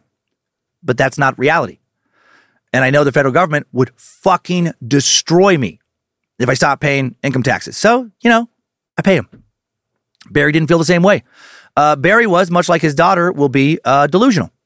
Someone who thought that the laws did not apply to them because, you know, they're special, I guess. Also in 2004, Lori Cox, now 30 years old, uh, has changed her name to Lori Ryan, adopting the surname of her third husband. Uh, she also appeared on Wheel of Fortune. I wonder if Pat Sajak did anything to her. Right? We've talked about that motherfucker's dirty, dirty, dirty deeds here before. Dirty, dirty deeds I completely made up years ago. Uh, Lori did pretty well on the show. She introduced, uh, was introduced as Lori Ryan from Austin, Texas, a hairstylist in Austin. And she said, I have a wonderful husband, Joseph, at home, who is watching our two beautiful children, Colby, who is seven, and Tylee, who is one. And she takes second place and wins $17,500. And she also felt like God wanted her to win on the Wheel of Fortune. Totally. Right? That, that feels like the kind of shit that God worries about game shows. Lori already starting to weird out her also very religious siblings and friends with an increasing amount of talk about her special relationship with God. Everything she does, everything that happens is a sign of this or that, proof that God has some kind of special plan for her. That same year, she also competed in the Mrs. Texas beauty pageant as Mrs. Hays County because God wanted her to show off them titties. Come on. The devil wants you to keep them hid. The Lord wants them to see the light. Show off those titties. Uh, she would show off her toned, curvy body in a teal bikini and silver high heels, as the Lord wished. To me, it feels a little satanic, a little zombie influenced right? Feels like uh, she wanted a lot of guys who were not her husband to fantasize about how fun it would be to ride her hot little used bike down the hill and off some ramps. Uh, by this time, the Ryan family had created a life of luxury for themselves, living in a custom 4,500 square foot house. That's a big house with a curving staircase, long driveway, man made pond in the backyard. But her husband Joe was maybe a terrible dude, but probably not. But maybe. His sister once saw him drag Colby upstairs and uh, uh, beat him with something, uh, apparently. But you know, by something, I think she just heard some some uh, discipline. In an interview in 2020, Colby would confirm this and say that Joe Ryan also sexually abused him, but we will later see that that claim may, if not likely, fabricated. August of 2004, Lori files for divorce, and a fierce battle follows. During one recess at the courthouse in Travis County, Texas, Lori claims that Joe Ryan hit her, and then he was arrested for assault. But would he be found guilty? No, he would not. Investigators starting to doubt how truthful Lori is about, well, fucking anything. Investigators who worked on the case noted that it appeared Lori engaged in a pattern of taking her children from professional to professional in an effort to, quote, get a statement, right? Get the statement that she wanted. There were a lot of indications that her children had been coached by her about their story of sexual abuse. So Colby, maybe not sexually abused. Lori will definitely reveal, re, uh, excuse me, reveal herself uh, later to be wildly manipulative. This investigation will also expose how batshit crazy Lori is becoming. Her religious beliefs continue to become more radical. By 2007, Lori uh, had told one examiner that she fully believed that her daughter Tylee was the reincarnated spirit of her deceased sister, Stacy Cope. The advocate noted her belief system is riddled with ghosts and seemingly fanatical religious dogma. Court experts concluded during a 2007 jury trial that Joe Ryan not a danger to his daughter and split custody was arranged. And that would not have happened if the court determined that Joe was some violent pedophile. Not saying for sure he wasn't. I certainly wasn't there during all of this. I just, again, do not fucking trust the claims of Lori or even of anyone heavily influenced by Lori, like uh, her son Colby. August 5th, 2007, Joe Ryan sees his four year old daughter for the first supervised visit in a year at a facility in Austin because Lori was making it real hard for him to have these visits. After the visit with Tylee, he was told to wait for 15 minutes before going outside, a precaution instituted for all parents to allow the children to leave safely without any threat of an incident. In the waiting room, Ryan struck up a casual conversation with the woman. Afterward, Ryan walked outside of the parking lot, was putting things into his car when a man dressed head to toe in dark clothing approached him and said, I'm Alex. We need to talk. And then immediately, this Alex guy fires a taser into Joe's chest. Joe collapses to the ground, fracturing his wrist. And, and as Joe screams, Alex calmly walks away. This Alex, of course, is Lori's brother. Old Bubba Dry Humps. Maybe Bubba Wet Humps.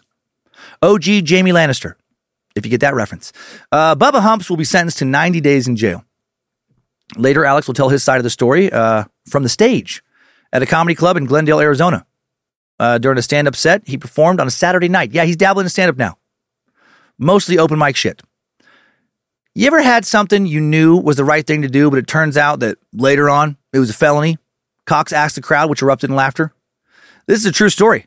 I found out my ex brother in law was a pedophile, so I took a stun gun and I discharged it right in his nutsack. I did. I mean, you hit him in his chest, but you know, whatever. Little embellishment for comedy. The audience kept laughing. Uh, he apparently did not share any material about dry humping his sister in front of his ex wife. It's harder to sell jokes about that premise. Uh, from jail, Alex wrote his friend Mary Tracy a letter telling about his life in jail. He asked her for a favor. He said he wanted her to call his mom. Ask her to put Joe's address on a postcard and his license plate number. I think it will be popular in here, he said. Trying to get some fellow inmates to do something to Joe, who he is telling is a pedophile uh, when these guys get out. In another letter, he asked Tracy for a picture of Joe Ryan, saying some of the guys would like to hang out with him. Years later, one woman would tell uh, police that Lori asked her brother to attack Joe once he got out, attack him a lot more aggressively. This woman said that Lori, quote, had told me that she hired her brother to kill Joe because of stuff he did to her children. Joe is going to die for what he did. People don't get away from stuff like that. But did he even do anything? I don't think he probably did. Adam Cox, Lori and Alex's brother, told a similar story to the police saying Lori and Alex planned Joe's death. And Lori found out uh, and Lori found out Joe molested her kids, supposedly, and Alex got upset, and Al said, I'll take care of him. They planned out how they were going to kill Joe. Al was going to taser him, throw him in the trunk, and take him out to a field and shoot him and then bury him. There's something wrong about Lori and Alex, he told the police. I find Adam's take here interesting. How he adds the word supposedly to, you know, Lori finding out Joe molested the kids. Seems like he didn't take Lori at her word. And he makes it clear that he thinks something is wrong with both Lori and Alex. How long did he think that? Did he start to think that uh, back when they were all kids and Lori and Alex were doing weird sexual shit? Also, by the time this is all happening, Lori is already remarried again. Really seems to not be too worried about how many miles she's putting on her bike. Oh, but the bike reference is confusing. It comes from the Duggar family episode. Patriarch Jim Bob, very worried about his daughter's bikes, aka bodies, being ridden by more than one dude. Because, you know, a woman's worth is based almost entirely in her lifetime number of dicks. That you know that makes sense. Uh, February 24, 2006, Lori had gotten married to Charles Vallow in Las Vegas, husband number four. He was a 49 year old financial planner. She was a 32 year old gold digging wackadoodle brother fucking psychopath or something. I'm not totally sure what she was at this point in the story, other than an insane person who has now been married four times by the age of 32. Vallow was a former college baseball player. He had big muscles and a big truck, liked to live a big, wealthy lifestyle. Lori was, according to some sources, a trophy wife of his, who mostly wanted to make trips to Hawaii when she pleased. And they were what each other wanted, apparently, or at least thought they were at first. Charles converted to Mormonism to placate his new wife. Both had children from previous marriages. Lori had Colby and Tylee, and Charles had two boys. Uh, they've asked in some articles, uh, I've, I've read to have their names, uh, real names, not used. So I'll respect that wish here as well. Both Charles and Lori were locked into a custody battle with their former spouses. Interestingly, Charles' ex wife, Cheryl Wheeler, would tell the court that Charles would often mix drugs and alcohol and become unstable. And she would later recognize a similar instability in Charles' new wife. Also, court records show that in 2007, Wheeler filed an affidavit in support of extraordinary relief in Travis County, Texas, in which she alleged her sons were being subjected to inappropriate sexual behavior in the Vallow household. Wheeler said that she found a provocative photo of her son's new stepsister, four year old Tylee, on their cell phones. But what the fuck is that? Something random or some pattern continuing here from Lori's own upbringing? What is with his family, right? And healthy sexual bound- boundaries. Uh, Wheeler also said she became concerned after her sons said that their father and stepmother uh, stepmother would regularly give them NyQuil or prescription sleeping pills, and that they witnessed excessive fighting between Lori and their dad. As a result, cameras were installed in the house to monitor the children. Uh, they would never turn up anything alarming or capture anything alarming, though. After they married, Charles and Lori moved to Arizona, and Lori's ex, Joe Ryan, relocated as well in order to continue to be able to see his daughter Tylee. Lori, however, believed he was simply trying to torment her by moving to Arizona. Uh, so, what the fuck is old chatty doomsday daddy up to around now? Let's find out after today's second of two mid show sponsor breaks. You know what's one of the best things to bring with you wherever you go? Raycon's everyday earbuds. Raycons offer amazing quality audio at half the price of other premium audio brands. Their tens of thousands of five star reviews speak to that. Your Raycons can go with you everywhere so you can listen at any time. With eight hours of playtime and 32 hour battery life, you don't have to worry about whether they're up for the task. Even though I'm not currently touring, I still travel a fair amount. And I love how small the case is. So easy to throw them in my jacket pocket, like I did when Lindsay and I took my grandma to New Orleans. I use them on the plane to help fall asleep to some Nathaniel Rateliff, and then Enola, use them at the gym to get pumped up for a quick workout to some Chevelle. Perfect for both places. I was able to easily use noise isolation on the plane to block out flight noises and then switch to awareness mode at the gym so I'm not too lost in my own world and get in the way of others' workouts. Go to buyraycon.com slash timesuck today to get 20% off your Raycon order plus free shipping. That's right. You'll get 20% off and free shipping at buyraycon.com slash timesuck. Buyraycon.com slash timesuck. One in five Americans have learn a new language on their bucket list. If that's you, make 2024 the year you finally check it off the list with Babbel. Be a better you in 2024 with Babbel, the science-backed language learning app that actually works. Babbel's quick 10-minute lessons are designed by over 150 language experts to help you start speaking a new language in as little as 3 weeks. Babbel's designed by real people for real conversations. Babbel has over 10 million subscriptions sold. Plus all of Babbel's 14 language courses are backed by their 20-day money-back guarantee. I've been working on my restaurant skills lately. ¿Cuál es el pescado del día? Excelente. Mi encanto pargo rojo frito. Y me gustaría un poco de huevo de naranja fresco. You may not know what I said, but my waiter in Mexico will, thanks to Babbel. Here's a special limited time deal for listeners. Right now, get 55% off your Babbel subscription, but only for our listeners at babbel.com slash timesuck. Get 55% off at babbel.com slash timesuck. Spelled B-A-B-B-E-L dot com slash timesuck. Rules and restrictions may apply. Hey parents, Greenlight is here to take one big thing off your to-do list, teaching your kids about money. With a Greenlight debit card and money app of their own, kids and teens learn to earn, save, and invest. You can send money instantly, set flexible controls, and get real-time notifications of your kids' money activity. set up chores, and put allowance on autopilot to reward them for their hard work. Then learn about the world of money together. Get one month free when you sign up at greenlight.com slash podcast. And I'm back. And now we can reconnect with uh, Chad Daybell and what he's up to in 2007. Nothing too exciting, actually. Still married, still writing, but his writing is getting pretty weird. Around late 2007, Chad Daybell began rolling out his first multi part fictional series called Standing in Holy Places, based on his personal revelations and visions. Now, previously, he had said his stories were meant to be taken as fictional, nothing more, but now the line between what was a Daybell fictional story and what was Daybell prophetic vision begins to blur. It soon becomes clear that his fictional books serve as a window into a lot of very real things like his belief system, goals, priorities, and aspirations. By the mid 2000s, Chad had evolved far beyond where he'd started with Tiny Talks books, uh, those ones that he and Tammy co authored for kids years prior. On the covers of many of his paperbacks, his name runs across the top now in large, white, serif letters, uh, a styling typically reserved for best selling authors, reflecting his intention to be ranked among the literary heavyweights, right? Tom Clancy, John Grisham, Stephen King, and Chad Daybell. Often, though not always, Chad's books begin with an apology, He'll uh, talk about how he knows he's not a great writer, and instead of trying to hide the truth, he confronts it head on. He explains that his writing style, which is filled admittedly with cliches, plot holes, and thin characters, could be better. But by his explanation, the actual craft of his stories is simply a barrier, something readers need to glide past. In the end, it's his powerful ideas, the concepts that matter. It's, it's the message, not the stories themselves, which is a weird way to try and rationalize being a fucking terrible author. Uh, despite his preface, it was still hard for a lot of readers to overlook shit like his character's odd choices or how he consistently negatively uh, negatively portrayed women.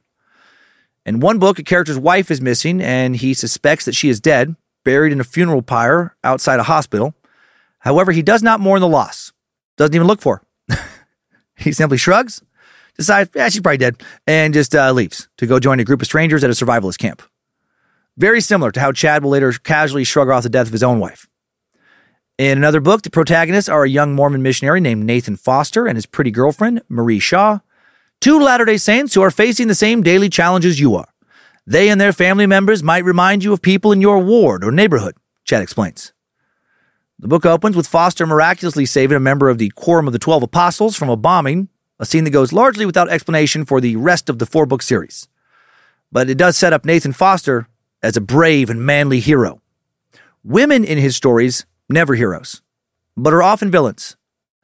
For example, Marie Shaw is introduced to the reader as a member of the LDS Church and a friend of Nathan Foster's, but also a determined young professional eager to land an internship at a public relations firm in Chicago, far from the safety of her lifelong home in the Salt Lake, uh, Salt Lake Valley. Her father fears his daughter's worldliness. Her ambition is portrayed as a red flag, a sign she has been corrupted. Indeed, the women in Chad Daybell's new books are flat, lifeless, and foolish. They're complainers, questioners, whiners. They're physically weak and often killed. His male characters, on the other hand, are like a like a Mormon James Bond type. You know, they're strong, they save women, at least when these women aren't killed, they do. And most importantly, they gather the elect to wait out the apocalypse in a place literally called the White Camps.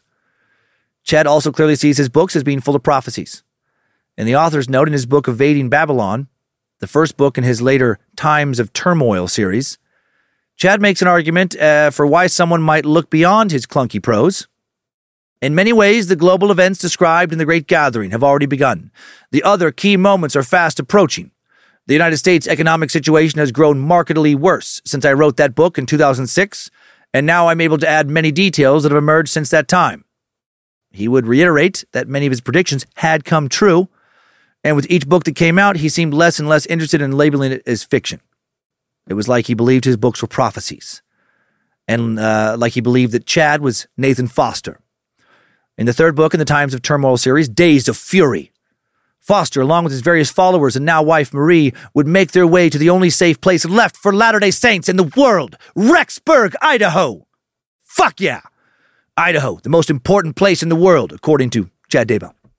Uh, the Lord foresaw what was going to happen, an apostle tells Nathan and Marie, and the church has been, has been preparing Rexburg for several years to be the temporary headquarters of the church. It will become a wonderful city of light with thousands of saints living there until Missouri is fully cleansed and we can establish New Jerusalem. Nothing against Rexburg and Missouri, but uh, out of the whole world, those are the best parts. Uh, soon, at around 2014, Chad would start talking about his family moving uh, to Rexburg. He said the voice, the voice told him they had to fucking live there. Okay, guys. So now they're start looking for they're looking for houses uh, by March of 2015 in Rexburg. One afternoon, Chad strolled a property just north of town, not far from his brother Matt's house. Light colored brick house sat on four quiet acres of nodding grassy pasture, little duck pond in the back. Chad and his eldest, Garth, looked out across the field behind the house towards the peaks of the Grand Tetons, and it looked like their own personal Zion, and they knew they had found their home. Chad wasn't just also making physical moves around this time, he was making some virtual ones, moving into a new online community. Uh, remember how I mentioned all those Mormons who had NDEs and visions? There was an internet based home for them now. This uh, a website called Another Voice of Warning or LDS Avow. Still there. It's an online forum run by a Mormon prepper living near Rexburg, filled with conspiracies, fake news, uh, entire sub forums dedicated to the elect, tent cities, uh, more silly, get the fuck out of here shit. In 2006, fringe Mormon Roger Young created Avow as his attempt to make, quote, a place where faithful saints can gather and discuss topics in a safe, loving environment without the worry of being attacked or ridiculed for their beliefs. Yeah. Well, your beliefs deserve to be fucking ridiculed. Uh, other sites he'd started had been swarmed with what he called wolves in sheep's clothing, or people with good critical thinking skills. But with Avow. he had administrators ready to ferret these fuckers out from the start. He charged members $3 per month, hoping that would deter people who were just there to troll them. With the new site, Avow would also have a store run by Christopher Parrott of Rigby, Idaho, just south of Rexburg. When Avow started, the only book the store stocked was Sarah Menet's NDE account, There Is No Death. And then for years, the store would also sell all of Chad Daybell's titles. He quickly became big time member, right? Big fish, small pond. Well known, popular, considered uh, highly learned. This site, again, still active today, now charges between 375 and $5 a month to join. Pretty reasonable. If you're looking for a new place to meet a lot of batshit crazy, paranoid, delusional, self important wackadoodles. On this site, Chad would meet a woman, a so called light worker named Julie Rowe. Once Chad and Julie got to talking, they both realized they had a lot in common. Both were fucking insane. Both were also LDS. Both claimed to have had uh, several near death experiences. Both felt compelled to share those with the world, despite church authorities uh, cautioning them against doing so. Both felt burdened by what they couldn't say and wanted to free themselves from those constraints. Not only did Chad believe Rowe's experiences, he also believed he had seen her in a vision of his own. Chad said he had seen a tall, dark haired woman in a full waking vision of her speaking to a large group. He offered to publish her story through his Spring Creek Book Company. The book, A Greater Tomorrow, would be full of terror inducing predictions, moments of destruction, pestilence, famine, fire, despair, and it was a hit, at least amongst the people on Avow. Uh, Spring Creek hastily released a follow up, Julie Rowe's second book called The Time Is Now. And this book foretold of dragons slithering in the sky above Seattle. Not kidding. Literally fucking dragons above Seattle for some reason. And how the biblical the biblical Cain uh, once approached her in the airport. Uh huh. Good, good stuff. Good important stuff. Her second book sells just as well as the first. and now Julie starts a podcast called Eyes Open. Uh huh. You can still find some of the episodes online, at least on YouTube. And it is fucking hard to listen to. I tried. It's pretty bad. it's very, very bad. All the episodes I saw are just uh, Lori recording herself on her phone in her car. Where she acts like she's super important. So important, she had to flee to the wilderness three years ago. Uh, yeah, she was talking three years ago about how she had to hire a top level security team to protect her, you know, from all the people who want to take her down because she's very important and famous. Uh, she acts like she's as famous as Taylor Swift or something. She has a little o- over 2,000 YouTube followers and almost no social media presence.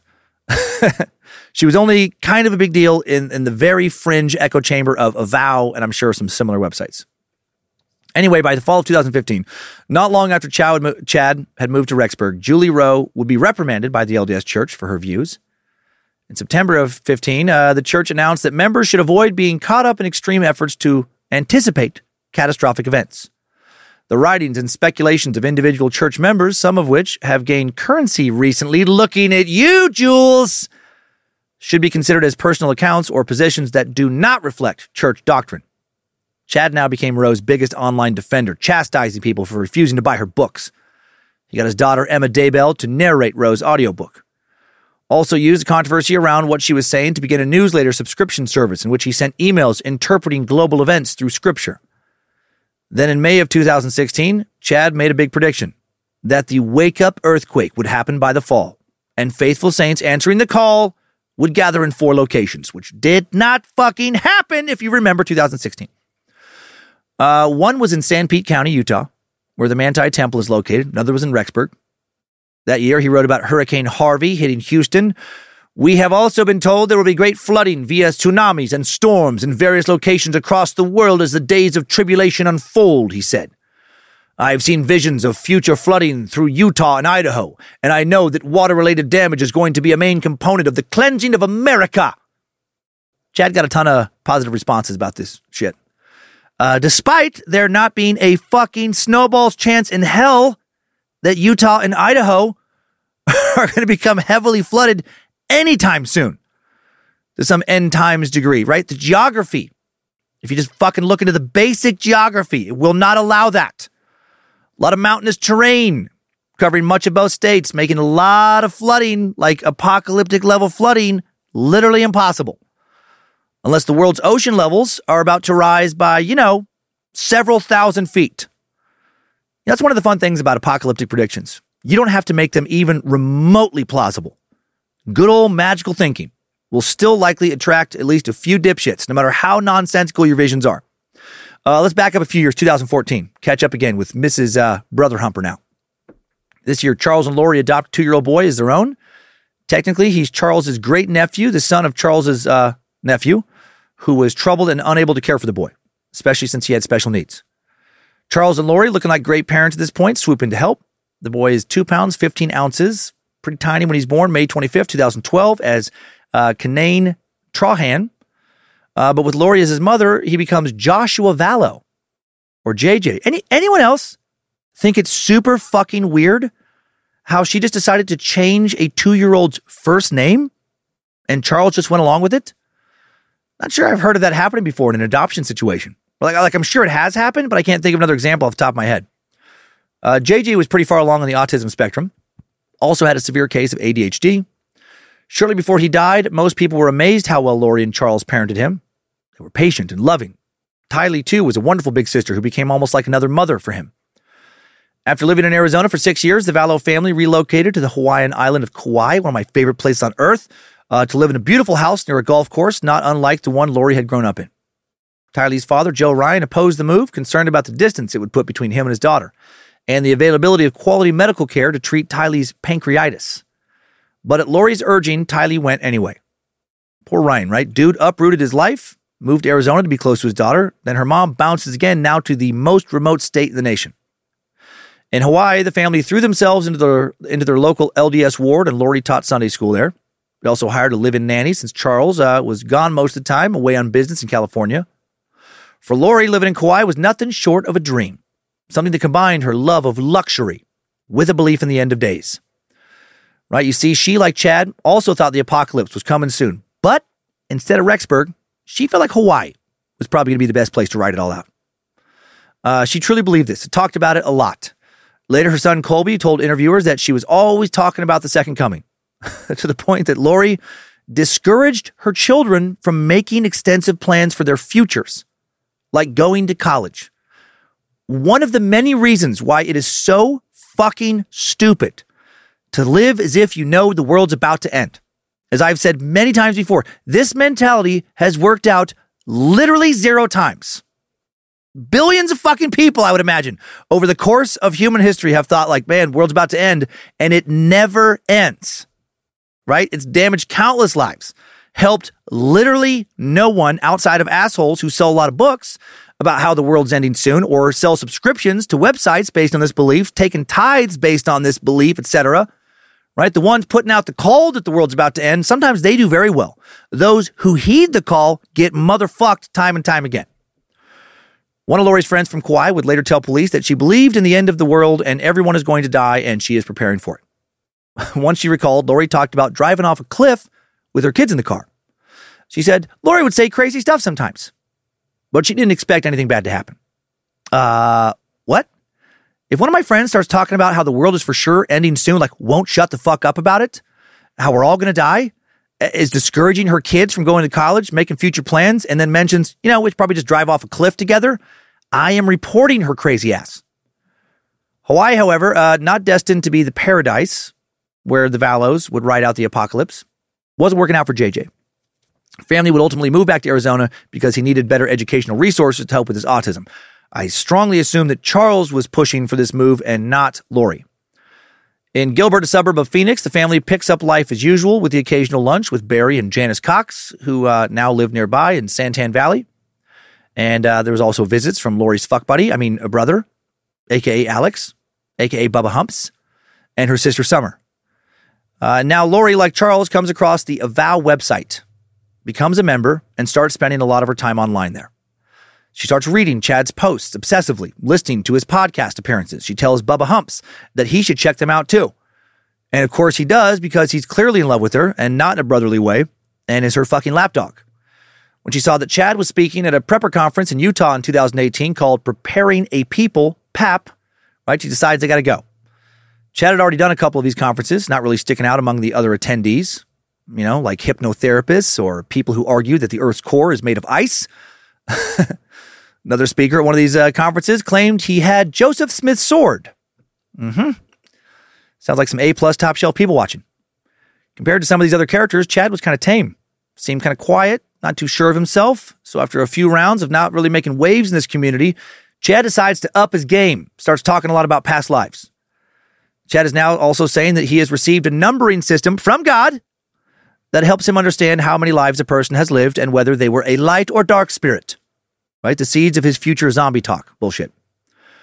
Also began bringing a necklace with a silver chain and a dark pendant on the end to these meetings and, and inviting people to ask questions that he believed the necklace would answer for them. Okay. So now this Looney Tune is a has a fucking cheap necklace version of the Magic Eight Ball. If it swayed one way, it meant yes. The other way would mean no. Uh, it sounds similar to pendulum dowsing, uh, a divin- divinatory practice embraced in a lot of New Age circles where uh, a querent holds a crystal pendulum and inquires of it for answers on big decisions.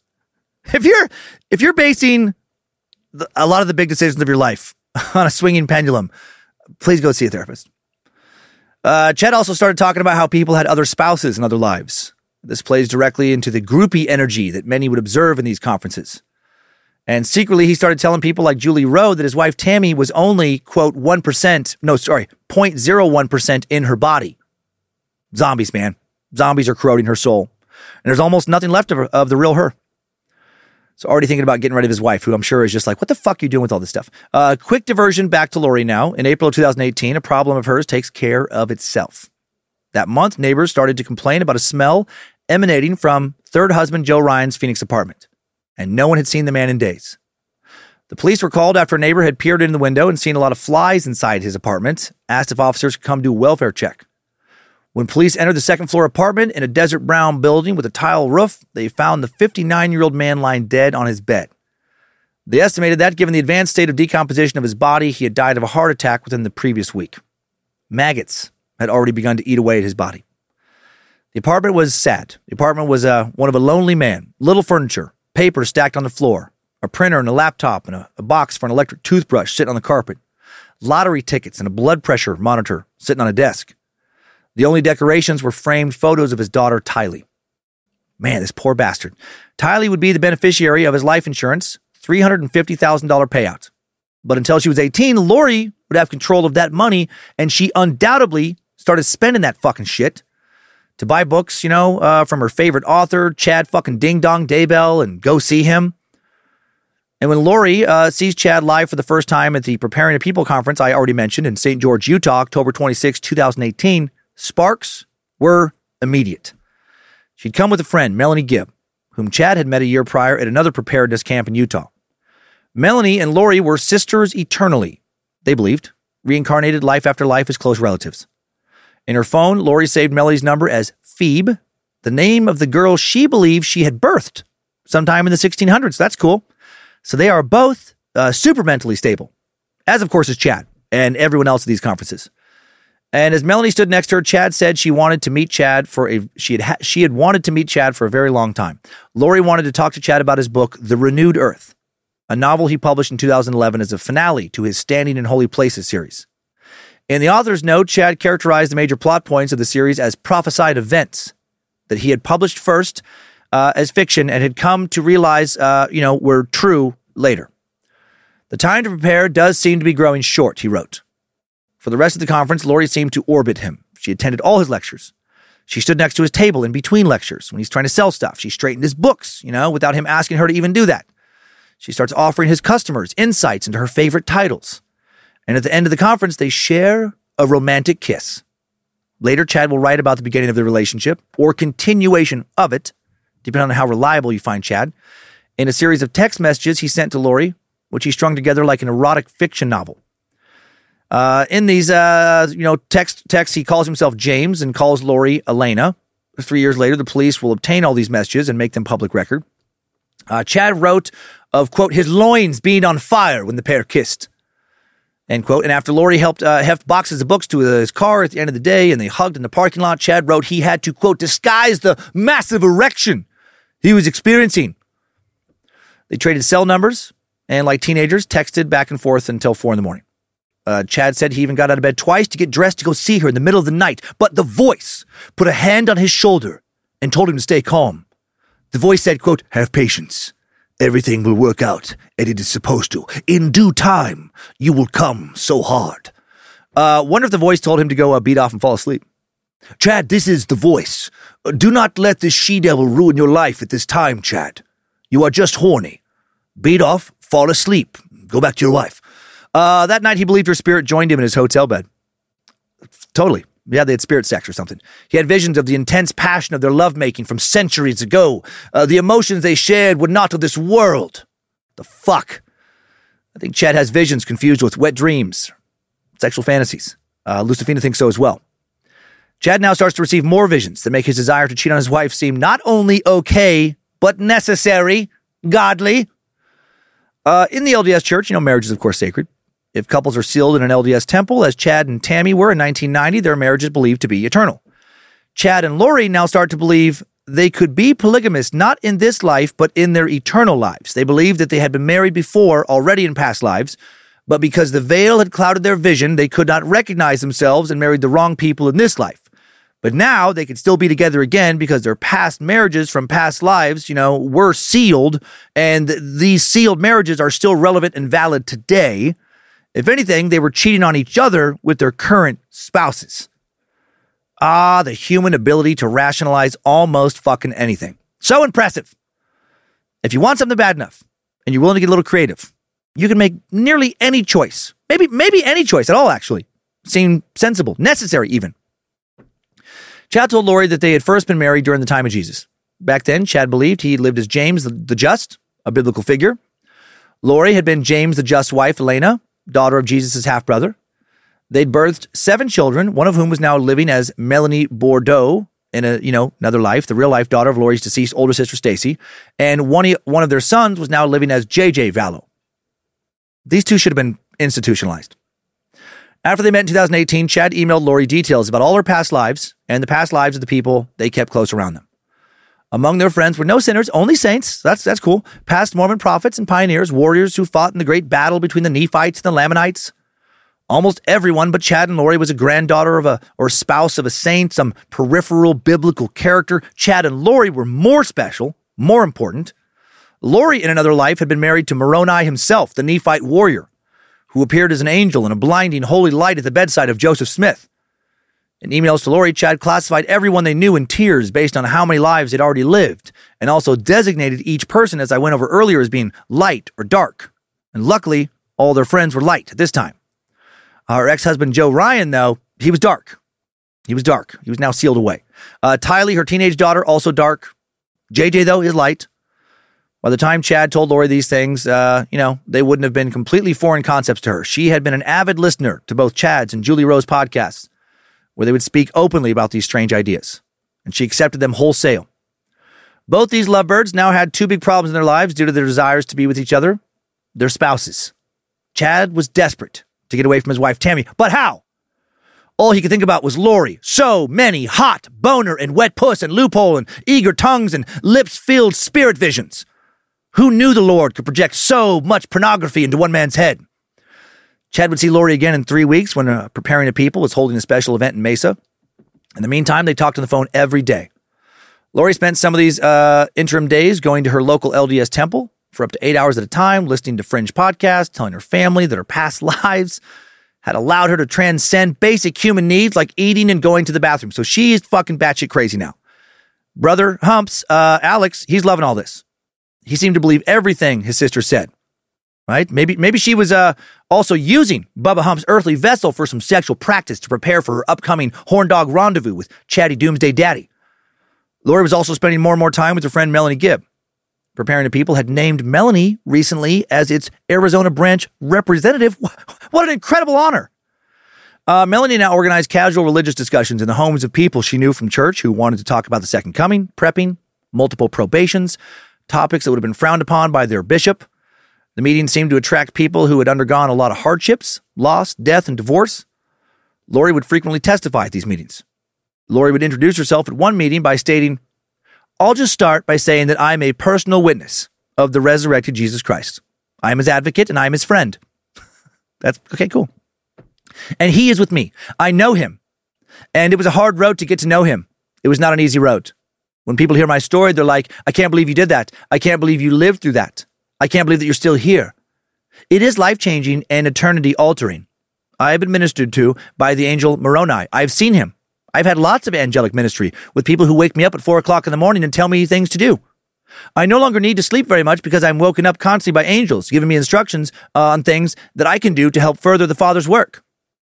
Okay, that's cool. That's cool. Both her and Chad receiving a lot of visions, talking to lots of angels, talking to Moroni, you know, talking to Jesus, hanging out with uh, everybody in heaven's VIP room. She told other media members about her ex husband, Joe Ryan, who was very awful, who raped my children. And again, I do not think he did. He was a master of disguise, she told him, a very good showman who in court made her look crazy. Fucking what? What?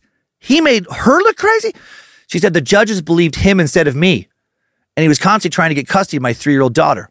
I was going to murder him, she said. I was going to kill him. Like the scriptures say, like Nephi killed, just to stop the pain and stop him coming after me and to stop him coming after my children. Lori confessed she had searched the scriptures for justification to murder her ex husband and believed she had found permission in the pages of Doctrine and Covenants, section 98. And then, if he shall come upon you, or your children, or your children's children, unto the third and fourth generation, I have delivered thine enemy into thine hands. Kind of weird that they stop at fourth generation, right? like, like, yeah, you can kill somebody if they come after your children, or like your grandkids, your great grandkids. But if somebody comes after your great grandkids, don't even, you're fucking, you're too old. You're too old to try and kill him. Just stop it. Uh, but instead of murdering him, she said she turned her life over to the Lord. Or he happened to die of natural causes before she got the chance to have her brother murder him.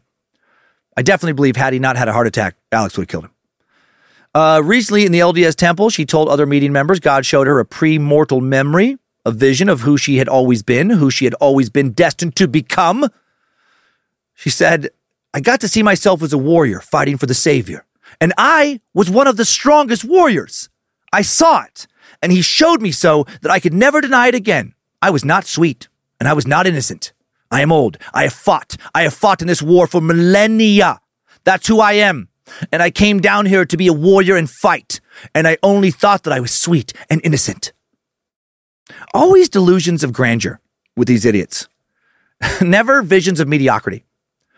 Never, never visions of being like, you know, above average, but not like way above average in the past, you know, or in the visions of the future, uh, which proves to me at least uh, how all of this is, you know, always nothing more than ego and hubris. No one ever has a fucking vision of being like one of God's warriors, but not like a great warrior. No one has a vision of fighting for God, but not fighting that well. No, no one's ever the warrior who's kind of slow making it to the fight. You know, they keep, they, they're trying their best to slay demons and zombies and stuff, you know, but they're fucking, they're scary. They're fucking scary. So they hang back just a little ways out of the action and just let the better fighters do most of the killing. And then, you know, they'll step in here and there and stab a, a few orcs or, or, you know, dragons or demons or whatever when they're wounded. Lori also went on to predict an end time scenario in which women would be equal warriors to men, fighting side by side in a spiritual battlefield. Indeed, she preached a, a weird kind of pseudo feminism at these meetings. Lori also sowed the seeds of dissent, saying that they would need to dwell among the most pure people for the Savior to choose them. But most of all, Lori told everyone to stay focused on their mission and not to worry so much about their families or their kids. Seriously, this was her message. Fuck your kids. God's sick of you being attentive parents. You need to focus on preparing to help God defeat Satan in this big dragon, fucking zombie, demon, orc battle. You don't need to worry, she said. If you're going to be the only one left of your whole family, that's okay because your kids are adults in eternity. They're not your kids. They're loaned to you for this short time. Doesn't even matter if they die. Uh, in November, Chad flies to Arizona for his appearance at another PAP event. Old fucking chatty pap smear. Lori picks him up from the airport, drives to a nearby hotel where they fucking dry hump so hard. Chad later wrote, The passionate magic they had felt centuries earlier came surging back powerfully. In the room, they flung themselves onto the couch where Lori straddled him effortlessly, as if they had done this a thousand times before. They pressed their loins tightly against each other. Their, the feeling was exquisite, and they both smiled and moaned at the sensation passing between them. They were still fully clothed. Chad wrote in his text message recollection of their erotic rendezvous. Chad suddenly stopped. He raised his hands to Lori's head now and began to run them down her entire body, blessing and purifying each part of her. Quote, he could feel the pains and troubles she had endured throughout her life being removed from her soul and being taken outside and destroyed. James' hands, he's James, worked their way down her body and lingered briefly on her beautiful breasts. I bet he lingered more than briefly. She probably had a lot of extra pain and trouble in her tits. So, being a good, godly healer, he had to spend a lot of extra time rubbing, licking, maybe sucking out the trauma. I bet her clit was fucking traumatized too. Fucking, he had to really massage the trauma out of her clit. He finished blessing her and, quote, then filled her body with a balm of light and love. Does that come? Is that what he's talking about? Is a balm of light and love his cum geyser? Uh, he wrote, I love you, Elena. the next day, he wrote that they, quote, blessed each other again. These fucking idiots. Uh, you know, and by blessed, he means aggressively dry humped and, you know, uh, they made plans to meet in the morning at the nearby LDS temple where they intended to be sealed together forever as husband and wife, even though they were, you know, already sealed in the temple to other people. At the Preparing a People conference, Chad and Lori were distracted, eager to be alone together again.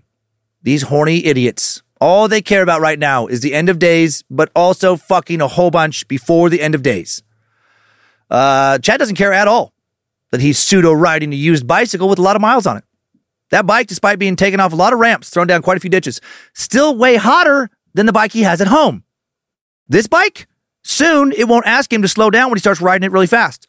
You know, it won't, it won't tell him he can't try and pop a wheelie or, or, or jump it off a handicap ramp or, or stick his dick in between the handlebars or stick his dick in the air hole in the rear tire. Right? This bike likes to ride hard and fast. And riding Lori's bike as hard as possible is all Chatty Doomsday Daddy wants to do. This pair sold books together at Chad's table and then they left dinner with friends that evening to drive to a secluded area where they pulled off the road, jumped into the back seat of Lori's car for another supposedly fully clothed dry hump session. Uh, that night, Chad stayed a, in a guest bedroom at Lori's house, where several female attendees from the conference and friends uh, from Gibbs meetings were also staying. Charles was out of town on business. That night, Chad gave several uh, attendee, female attendees, blessings not sure if he specifically blessed their tits a little extra. Uh, after which these women claimed to have full on visions. Does that mean orgasms? Including one of the entire Phoenix area decimated by some unseen disaster. Only the LDS church was saved, of course. Lori told them she had seen the exact same thing. Afterward, in the living room, the women gathered on the couch, and Chad sat on a coffee table in front of them and told them he had info to share with them about what he called translation.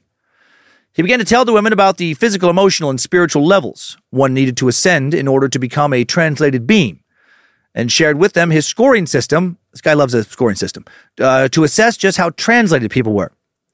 Chad was now teaching that translated beings did not require food or sleep. They had, ex- they had accelerated healing powers, and they could not be mortally wounded, and they could also teleport. Sounds fucking sick. He told them he had a portal in his house uh, where he could go to convene with spiritual beings from beyond the veil, who he was working with to help prepare for the second coming. Oh man, that's fucking handy. How, how convenient to have a divine portal in your house, right? Really cuts down the, on the commute time when you have to be traveling back and forth between heaven and earth a bunch. Good for him. After all these weirdos had gone to bed, Chad opened the door to his room in order to sneak over to Lori's uh, bedroom. But lo, behold, Lori is sneaking towards his room already. She slipped into his bedroom. They locked the door and continued the tryst they had begun earlier. Chad would write in his erotic text message story only two thin layers of material separated their loins, and they could feel each other's most intimate body parts in detail. The intensity and spiritual vibration exceeded anything either one of them had already felt before or had ever felt before. Ah, just fuck already, you idiot. At this point in Chad's retelling, he stopped referring to himself as James, a callback to his so called previous identity. And instead, with no explanation, now he starts to call himself Raphael. Yeah, why not? In the morning, Chad offered more blessings to the group. Extra time with the tits, probably. Over the next eight months, uh, a group of five or so women would come together at Lori or Melanie's house, all LDS, all mothers, mostly blonde, and all revolving around the words of Chad Daybell. How many of these women was he dry humping?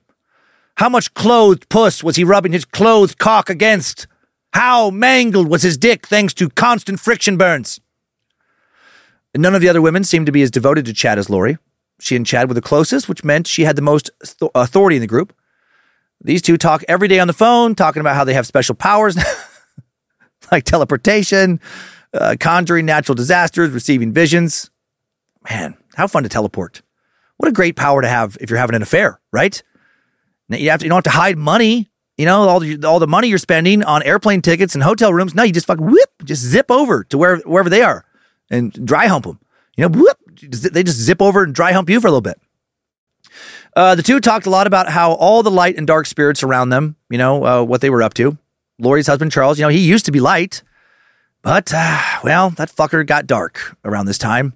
The, the, weirdly, the more Lori kind of rubbed her clit uh, up against Chad's kind of dick through clothing, the darker he would become. Uh, by early 2019, he was a lost cause. He'd been possessed by an evil spirit, by a demon zombie thing named Ned, named Ned Schneider. I love that the demon zombie has a first and last name. Yeah, I mean, you don't want to mix up this de- uh, Ned demon with all the other Ned demons. Is that is that Ned Johnson? No, no, no. That's Ned Schneider. It's a different demon. Ned Schneider. Uh, this demon sounds even lamer than the than Barry the demon from the Jill DeRay suck. Lori now fighting with Charles more and more at home. Starts calling him Ned Schneider to his face, telling their nephew Zach that his uncle is dead and is a wicked zombie named Ned living inside her husband's body. Right? Zombie, the code word they use to indicate for someone who's gone dark. And anyone could become a zombie. You have to be careful, right? At any point, you can become possessed by a demon spirit or, or she said, a demon worm or demon slug controlled by Lucifer. You got to watch out for spirits, worms, and slugs. And if one of these things gets in you, well, fuck, now you're a zombie. There's no coming back. Right? The only way you can unzombie yourself the only way to get that evil spirit to leave your body is through death. The only way to keep a spirit from lingering in limbo is to kill the body it possesses, which can be tricky for Chad and Lori because, you know, they're now immortal. Did I mention that they're immortal now and can be killed or seriously injured? Yeah, yeah. No, they're fucking Highlanders now, is what they're telling themselves. Lori is telling people that she has lived 21 lives on various planets. Chad, Chad has lived 31. Uh, here on Earth, both of them had already lived five previous lives. Chad is now saying that uh, after living two mortal lives, people can choose to sign a light contract or a dark contract, and that each time you're reborn, the veil between the mortal world and the spirit world will thin. So the more lives you've you know lived previously, the more easily you can teleport or hop into your fucking portal or whatever and, and go back and forth between the spirit world and this world. And of course, you know people can be sealed to multiple spouses in the temple, as Chad and Lori were. Uh, Chad also sends Lori a list of the seven missions they need to accomplish together. One of their missions was to translate ancient records and write a book about how people could become translated beings like themselves. The other six missions revolved mostly around humping with just a little bit of clothes on, you know, or uh, or humping. You know, there was a few missions about you know no clothes being on, just some bareback bike riding, humping. No, uh, one of their other missions was to search northern Arizona for locations for tent cities, the white camps, and figure out how to distribute food and supplies. They would become, as a duo, the presidency of the Church of the Firstborn, right? The, the head of the 144,000. So that's pretty awesome. In a closet in Lori's spacious Arizona home, Chad even, quote, set up a portal for her. so she could use that to teleport and access him now, at least spiritually. That's sweet. God, which I wish I would have fucking built a portal for touring all these years. So much easier to get to gigs if you can just port, you know, teleport. Chad warned uh, Lori to be careful with her portal. he said that portals were pathways that both light and dark spirits could could pass through. Is he talking about portal or pussy here? Is he warning her to be careful with the portal or pussy? All of this, as you might imagine, had some seriously negative effects on Lori's message to Charles. It's falling apart by late 2018. That fall, Lori brought JJ and Tylee to stay with her at Melanie Gibbs for a time. She stopped attending church on Sundays, fearful that if she went, Charles would have divorce papers served to her at her ward. She wasn't ready to leave him because she still needed his money, at least until Chad could, you know, take care of her. She knew that eventually she'd run out of Joe Ryan's life insurance money for fucking Tylee that she was stealing.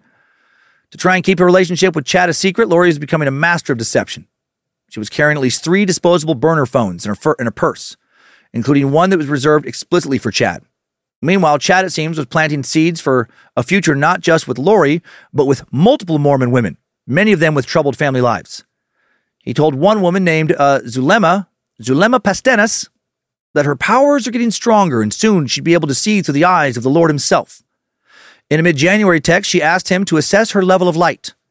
He said she was a solid 4.3 L, but you were already exalted on a previous world and were chosen by the Savior to come again because of all the great work you've done and will do. It means you are one of the greatest women on earth.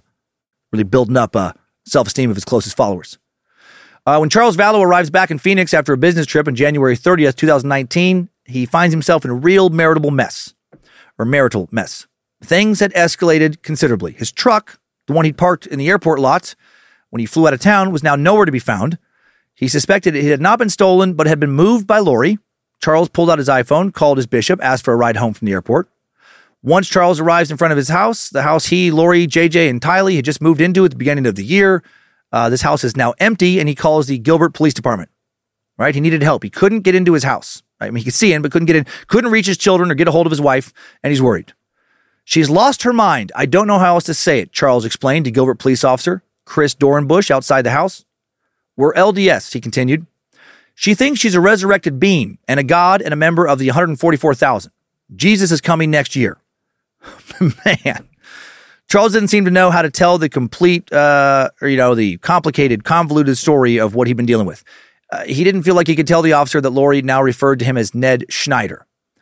All he could say was Lori was going crazy and she'd withdrawn $3,500 from their bank account and said she was going to kill him. She said, You're not Charles. I don't know what you are or what you did with Charles, but I can murder you now with my powers. Dorenbush asked, Okay, so she's speaking as a spiritual being now? She's lost her reality, Charles said. It's gotten really, really bad lately. She goes to the temple every day and speaks with Moroni and Jesus Christ, and they tell her what to do. And now she came here today, and the last couple days she says, You're not Charles. You're Nick Schneider? He sounded hesitant, as though he wasn't sure the officer would believe him. I don't know where she gets these names from. She's got all this stuff from these people in Utah who tell her how many past lives she's had and probation she's had. He didn't mention that Lori had told him that she had been married to Moroni in a past life and to James the Just. As expected, Dorenbush interrupted, uh, okay, this is all foreign to me. It's just as foreign to me, Charles Vallow said. All he wanted, he added, was an emergency mental health evaluation for Lori and wanted to know that JJ was okay. Uh, he advised Dorenbush, You're a dark spirit, is what she's going to tell you. I'm a dark spirit. She won't go to a doctor because they would find out she's translated. She cannot be killed. She cannot die. Dorenbush walked carefully into the home after Charles was allowed to force his way in. Inside, he saw nothing except for Charles' belongings, which had been packed away and hidden behind masses of food storage and supplies Lori had uh, stocked up for the end of days. Next morning, Vallow would meet with officers from the Gilbert Police Department. He reiterated that Lori had gone off the deep end. She didn't care what happened to him. She didn't care what happened to her kids. Several hours later, Lori sat in the lobby at the Gilbert Police Station with Melanie Gibb and her daughter Tylee. And hot damn, did she put on a show. She had those male officers wrapped around her finger in a way Lucifina would admire if Lori wasn't such a piece of shit. Lori wore all black, black pants, black tailored coat, black boots, long, full blonde hair, freshly curled. Uh, Melanie and Tylee looked like uh, members of her staff. The three followed a young officer in training back to a white walled interview room, and inside, Lori and Tylee sat down at a small gray table with Melanie perched on a chair off to the side.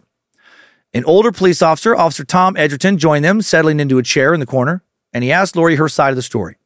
The day before, she said she and Charles had an argument over the phone while he was gone on business. She said, I found some stuff that he's been doing. and he was really defensive. And so I took the kids. We spent the night in a hotel because I knew he was coming home. The stuff he had been doing uh, was Lori's suspicion that Vallow was paying for prostitutes and financially supporting two other women, which she had texted his sister Kay Woodcock about that day. I found out yesterday from my credit card that Charles has been entertaining prostitutes, she wrote. Of course, I was pretty upset when I confronted him over the phone yesterday. I highly doubt he was doing this.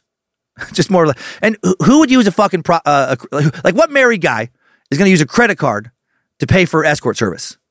Like, come on. Like, no, okay, I can see like going to the ATM a lot. She's suspicious, withdrawing a lot of cash and doesn't know where. But like, what was, what did the credit card statement say?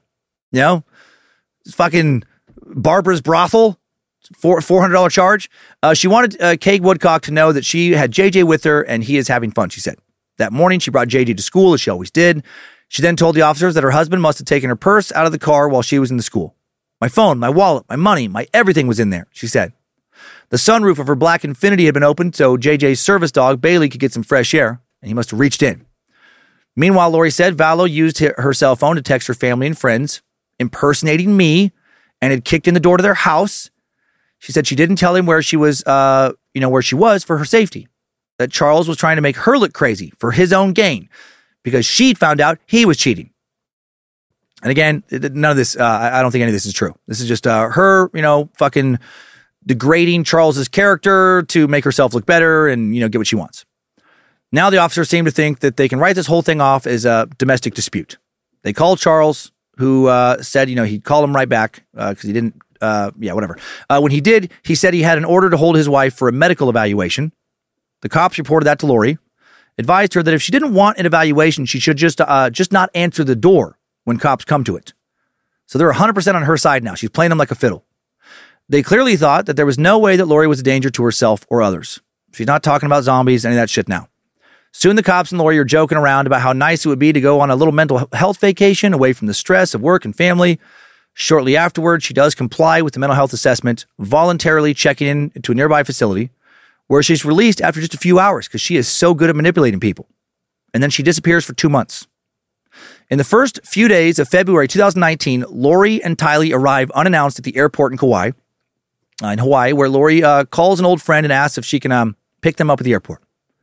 Tells her friend that she'd left Charles once and for all, had taken 50000 from his bank account, and was going to start over in Hawaii. JJ is not with him. Uh, Lori left him behind in Arizona. She stayed with a friend named April Raymond, whom Lori knew from living in Hawaii years prior. For the first few days, April thought Lori just uh, had, excuse me, Lori, April thought that Lori had just changed a lot, maybe having some kind of midlife crisis. Then Lori started talking about how there was a demon living in Charles. And April was like, What was that? Lori told April she had really come to Hawaii to gather her as part of the 144,000. And if April joined her mission, together they could travel the world finding all the other chosen people. But in order to be a part of this mission, April would have to leave her kids behind in Hawaii with her dad. And Lori could not for say certain for certain if she would ever see them again. April now told Lori, uh, yeah, thanks, but no thanks. Not interested. also told Lori that Lori was going to need to find a new place to stay. Can you imagine if, if an old friend of yours from the past showed up at your place with all this fucking crazy? Lori now began renting a room in a nearby resort community. Uh, on one occasion in late February, she texted Zulema Pastenes uh, told her she had flown over to Oahu for the day in order to spend time in an LDS temple there. She said, I commanded with the clouds and rain to cease for the whole day today. Added that it worked. Lori was learning more about her abilities, she said. Over text, Lori confided in Zulema that she thought Charles Vallow was blocking her spiritual gifts and discussed a blessing Chad had given Zulema in which he said she would travel through portals. They also talked about their bodies changing. Zulema thought she was going through menopause previously, but now she was having her period again after not having one for a year. Was this, she asked Lori, a sign that their bodies were becoming younger? Lori responded, That's an interesting question because I was starting to slow down, but now they are like 20 year old periods. Ha, Chad's healing powers. Oh my gosh, aren't they something? He's clearly been spending a lot of time blessing their pusses. What a couple lucky ladies. He's doing a lot of puss reju- rejuvenation work on him. Uh, Lori said that the other members of the group had also remarked that their menstrual cycles were changing and they had all somehow synced to the same monthly cycle. Zulema then asked, What's the rate at which we change? Four days younger every day. Lori now pulled out of her ass. Both remarked that their periods were heavy and crampy. A uh, similitude of the only begotten Father, Lori explained to Zulema, or similitude. Sorry, that word's a little tricky. A similitude of the blood sacrifice. It reminds us that we belong to Jesus. Wow, how intense! they're having they're having Christ cramps now and Messiah flows. What a shame to be wasting all their special menstrual Jesus blood on tampons and pads, right? They should have went to the temple and told the bishop, no need to, to bring out the bread or blessed water for today's sacrament. Uh-uh. The faithful can just lap from our loins. Lori and Zulema could have been human sacrament dispensers, sharing the Lord's sweet, sweet period blood. Drink that metallic tasting salvation right from the source. Meanwhile, Charles, Charles began divorce proceedings back in Arizona, also petitioning to, to gain temporary custody of JJ. He has no idea where Lori is. He wrote an email to her expressing his confusion over everything that had happened between them. He told her that her accusations were ridiculous. You are my one and only for 14 years, period. He had no idea he was not her one and only, right? She's been letting another lover ride her bike. I mean, so far he's had to wear a helmet and crash pads and stuff, but still riding. In the divorce paperwork, he mentioned that Lori had taken JJ's iPad, which he depended on, as well as his medication. Then in March, Lori returned home and Vallow dismissed the divorce petition. Told his lawyer that despite everything, despite how fucking batshit insane she is, she still has the best pussy he's ever seen. And he wanted a chance. No, he, he did say that he wanted a chance to get back together, though. This poor bastard. Oh, this will not happen. Uh, Lori is, yeah, not going to reconcile. Lori organizes a weekend long retreat for the group of women who had gathered earlier in the year with Chatty Daddy. At first, she brainstormed gathering at the hotel in Scottsdale, but eventually they settled on having the retreat at Zulema's house. In attendance are Lori, Zulema, Melanie Gibb, and a woman named Serena Sharp, who flew out to Arizona from New England. Chad had last seen Sharp at a preparing a people conference near Boise the month before. At the conference, she hung out in a hotel room with Melanie Gibbs, Zulema. Chad had come by the room to speak to the women, give them special blessings, aka boob squeezings. Sharp will later allege that he told the women not to be surprised if they heard news that his wife, Tammy Daybell, had just died in a car accident. That's a fucking weird thing to say about someone currently alive and well. Chad said he needed to complete his earthly mission, and for some reason, that could not happen until she was dead.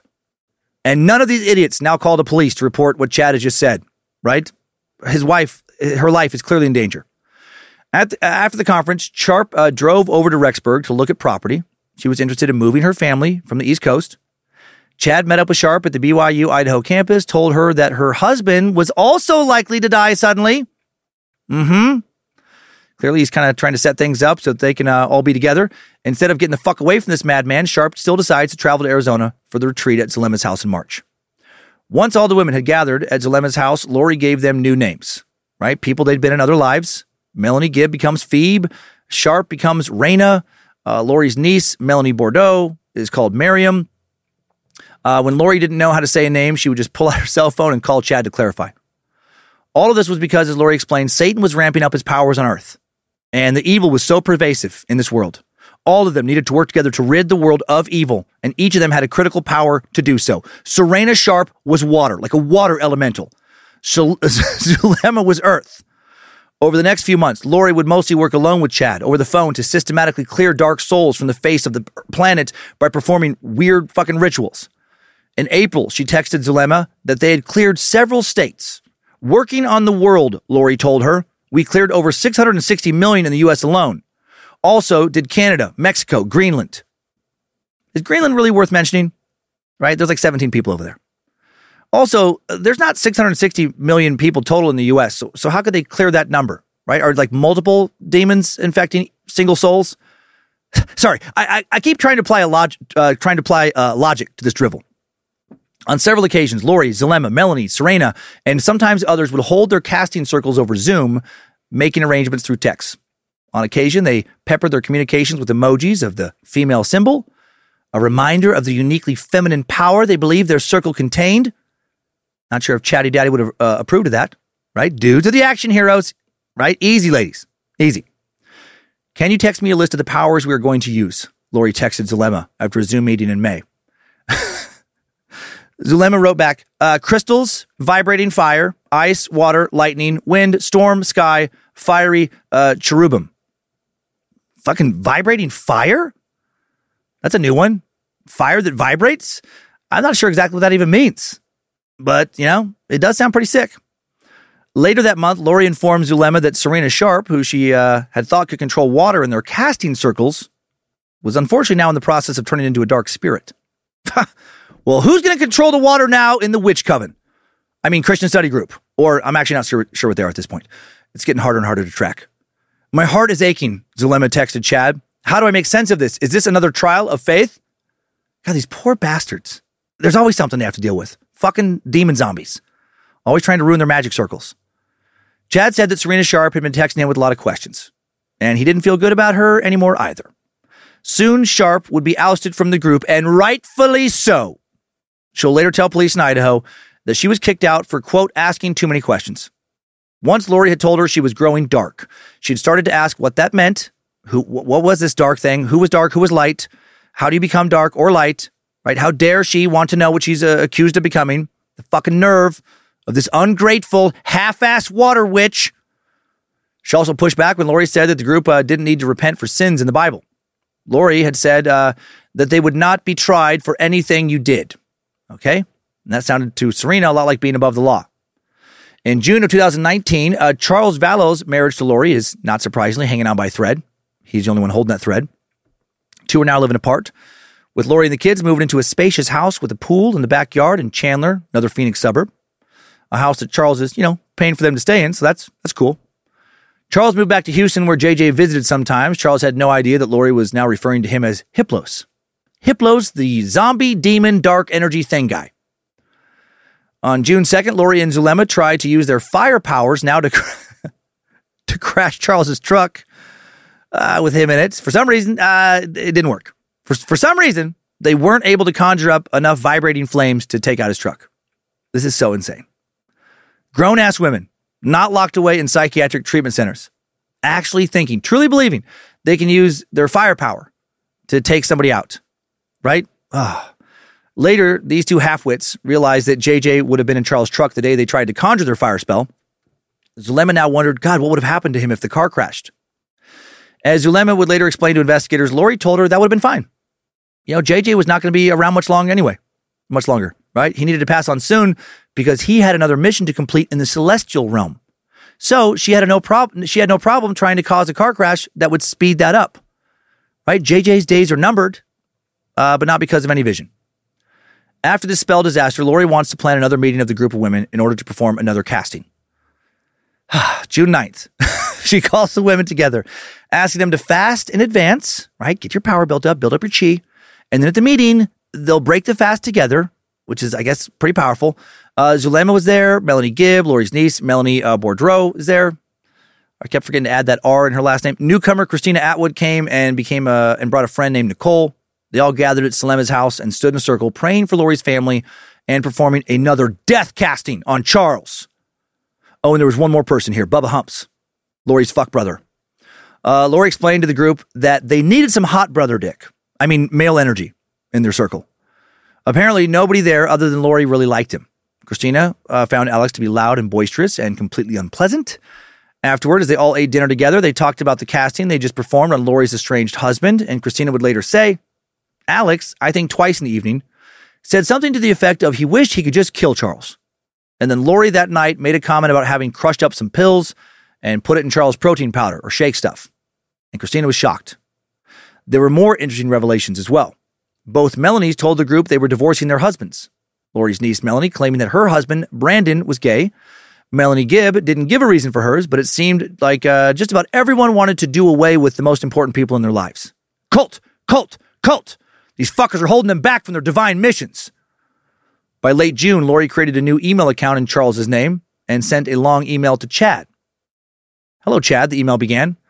I hope you're doing well. This is Charles Vallow from Arizona.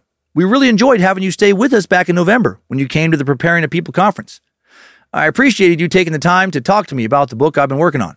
Well, more than six months later, I still haven't made much progress on it, but I feel an urgency to get it done.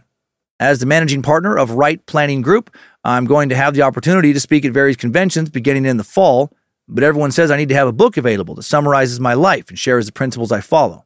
So I will cut to the chase. I'm willing to pay you to help me get this book into shape as my ghostwriter. I really liked your autobiography and the tone you took in sharing experiences without preaching. Is there any way you could come here for a couple days and help me get the book underway? I feel like talking in person would be much more valuable than a phone call or video chat, mainly because I would like you to read and through some of my journals and explain to me how the publishing industry works. It'll help me know whether I truly have a book in me and whether you want to team up on it. I played minor league baseball and have plenty of stories that my audience can relate to, along with the knowledge I've gained running my own company. So I do feel the book would, be, would contain valuable information even beyond the convention circuit. I'm out of town until Saturday, but would gladly fly you down here early next week before the holiday and cover your expenses. You could stay in our guest room, like before, or in a hotel if you prefer. I hate to take you away from your family, but I know this book is vital to my speaking success. I understand if you don't want to take part in the project, but I would definitely make it worth your time. With admiration, Charles. So, why would Lori do that? Well, it was so Chad could show this email to his wife and have an excuse to fly up and be paid to see his head witch dry hump partner, probable fuck buddy. But Lori's plan backfires. Charles Vallow discovers the email and is fucking livid. Immediately figuring out that Lori had written it, uh, Chad will show his uh, uh, could show his wife, or excuse me, immediately figuring out that Lori had written fake emails. Chad could show his wife to explain why he needed to go to you know Arizona. Uh, the real Charles then wrote to Chad, Chad, I'm Lori's husband, but I gathered you already knew this. She sent an email yesterday, supposedly written by me, inviting you to Arizona next week and to ghostwrite a book I'm supposedly working on. It's preposterous. I am not paying anybody for anything, and I am not writing a book. Either you or Lori need to tell me what's going on, or this will be exposed for all to see. Regards, Charles Vallow. Oh, fuck yeah. He also discovered that Lori had sent videos to Chad of herself dancing, and so he wrote a follow up. Does your wife know you have several of Lori's dance videos? Explain how that is in any way appropriate. I'm picturing these videos looking a lot like uh, Britney Spears dance videos, by the way. Finally, Vallow demanded that Lori uh, come clean about her affair. When she didn't, he sent an email to Chad's wife, Tammy's uh, work address at Central Elementary in Sugar Creek, Idaho, where she worked as a librarian. Uh, I think I said Sugar Creek, Sugar City. Sugar City is just uh, five miles down the road from Rexburg. And he wrote, Tammy, my name is Charles Vallow. I have some vital and disturbing information regarding your husband and my wife, Lori. This is your work email, so I'll wait to send you the evidence that is very disturbing. You may call or email me from the address where you can receive the information. I apologize to be the one sending this, but something has to be done. I feel it's best if I shed some light on this issue. Regards, Charles Vallow. I love this, right? Charles seems to be handling all this with a lot of maturity. He has been placed into a horrifically stressful life situation, especially later in life. He's 62 Having somebody wreck your life like this doesn't leave you with the same amount of time to rebuild it if it happens when you're like 32. Yeah, it's terrible what's happened in Charleston's story. Over the next few weeks, this will all seriously take its toll on Charles. Of course it does. He sends Lori threats, begs her to talk to him, tells her that she has destroyed him, demands apologies. Nothing makes her budge. You sadly sometimes simply cannot reason with someone as deep into their magical thinking bullshit as Lori now is. By this point, I think she's past saving. I think she's so gone that no one is going to be able to pull her out of this insane echo chamber she has helped create. Right? Maybe somebody could, maybe if they had her involuntarily committed to a psychiatric center for a long time, but probably not even then. Right? She's not actually insane. She's just chosen to believe very destructive and twisted religious adjacent teachings. It's funny how one person can believe they can conjure vibrating fire and teleport and shit and get committed and diagnosed with schizophrenia and be helped with antipsychotic medicine and therapy, but another person can believe the same things but can't be committed because they don't have a brain that's chemically malfunctioning. They've just chosen to believe some seriously weird shit. I feel like this in many ways is worse, right? There's no medicine you can take to get rid of a terrible belief system. And when you're this committed to a destructive spiritual belief system, it, it's so hard to break somebody away from it through therapy as well. It would have been better for almost everyone in this story if Lori was simply just schizophrenic. In desperation, Charles finally reaches out to Adam Cox, right? The only one of Lori's siblings she's never fucked. I mean, the only one that lived outside of their tight knit, fam- tight knit family group. He told Adam everything he knew about Lori's bizarre belief system, the multiple probations, dark and light spirits, Ned Schneider, begged him to help. Uh, probations, by the way, is just code for past lives. While the mainstream LDS church does not believe in reincarnation, some early LDS apostles like Heber Kimball did.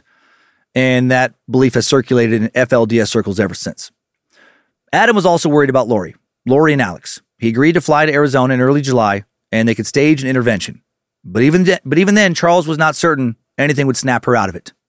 He texted Adam, she'll see it as an attack on her personally. She will blame everyone else for her problems. Yep. Uh, he added, We are evil. She is a god. She truly believes it. The biggest problem is that she's got a whole group of people that believe they are special, chosen, know what's going to happen. I'm not sure of the relationship with her and Chad Daybell, but they are up to something. I was the only one brave enough to try and get her help in January, and look what happened to me. The whole family put a scarlet letter on me. Maybe now they can see what they're up against. Uh, indeed, much of the Cox family now hated Charles. Lori had successfully turned them against him, except for Adam. So they hatched a plan. Adam would record her sister or his sister talking about her beliefs, then play that recording for a leader in the LDS church. Hopefully, Lori's community would come together and try and straighten her out. But on July 9th, Lori found out about this plan and concocted a new one of her own. Pretty dangerous one. Uh, she texted her niece Melanie, the one who had been attending the crazy ass casting meetings, the daughter of her late sister Stacy. Uh, Melanie considered her aunt to be like the mother she never had, and she had recently had a falling out with her father, Steve Cope, for raising her far away from the Coxes, uh, separating her from what he felt was a dangerous and strange family. Um, she had a falling out, I'm sorry, with, uh, oh my gosh, her husband. I think I wrote dad there. So there's so many fucking people in the story. Uh, Melanie even looked like uh, Lori, wearing her hair in the same soft, uh, beachy blonde curls. No, it was her dad. Sorry. My God. Ah, Lori texted Melanie and told her to cancel her upcoming plans to attend a wedding in Utah. You can't go at all. We both need to stay there and defend ourselves, Lori texted. It's coming to a head. This week will change everything. And she texted Alex, making plans to keep Adam away from him, like she knew if Adam got to his brother, he could sway the influence she had over him. So she told him he could fuck her three times for real. No dry hump. Full full penetration. Uh, brother P, sister V. She even role play and pretend to be their grandma, just like Alex preferred.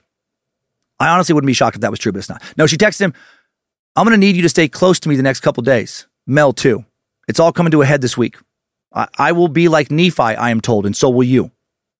Okay, so now it's a question of whose plan will prevail. Two days later, 7:37 a.m., Charles Vallow parks his rental car outside of the spacious brown home that he had rented for Lori, JJ, and Tylee. He'd offered to take the kids to school and was surprised to see Alec, Alex Cox's silver Ford backed up into the driveway. Al is here, Vallow texted Adam at Lori's. Uh, Adam responded that he thought his brother and sister were planning something. Absolutely, Vallow wrote back. Then Vallow knocked on the door. Almost an hour later, at 8:32 a.m., Alex Cox will call 911. By the time this call was placed, Charles Vallow was almost certainly already dead. I got in a fight with my brother-in-law and I shot him in self-defense, Alex said. Is he hurt? Is he alive? Yeah, there's blood. He's not moving, Alex said. How long ago did this happen? The dispatcher asked. A couple of minutes. Alex told another dispatcher that he had shot Charles in the chest and he was lying on the floor unconscious. They asked Cox to see if he was breathing, said he couldn't tell. He said he didn't know how to do CPR. He answered, answered several more questions, telling the 911 operator where the gun was, what kind of gun he owned, what his name was, what his brother in law's name was. His breath stayed steady, even though he claimed he was doing chest compressions like the operator told him to do. He told the operators that the shooting had happened maybe five minutes before he dialed 911. Remember that number, five minutes. A dispatcher now asked, Were you guys arguing when this happened? Yeah, Alex said. He came at me with a bat. The dispatchers told him to walk outside with his hands in the air when officers arrived past the palm trees and manicured hedges. No weapons on me, he called out to the Chandler, Chandler police officers arriving at the home. One told him to sit down on the curb, and he did. The police would then ask Alex what had happened. Alex claimed that Vallow uh, had arrived to pick up the kids and gotten physical with Lori, who had then left. After Vallow wouldn't go away, Tylee came out with the bat, and Vallow took the bat away from her. He told me not to fear. He told me not to interfere anymore with them, or I'd pay. And then he came at me with the bat. He said. Vallow then allegedly slammed Alex across the back of the head. Alex now ran upstairs and got a gun. As Alex spoke, Lori pulled up to the house. She parked a crimson red SUV, Vallow's rental car, across the street then walked to the house and towards her brother, Tylee, trailing behind her. Uh, officers told them to wait across the street. Alex continued his story, saying that he told Charles to stop, but Charles wouldn't. Why did Alex return to the scene? Uh, the officers wanted to know why didn't he stay in the bedroom and close the door? Alex said that uh, doing that didn't occur to him. I just went back in the living room and was like, What's your problem? I said, I want you to put the bat down. And he wouldn't do it. And he came at me with the bat again after he already hit me in the head. So I shot him to stop him. That was it. Later, investigative reports from the Chandler Police Department will contradict Alex's story about what happened in the house that morning.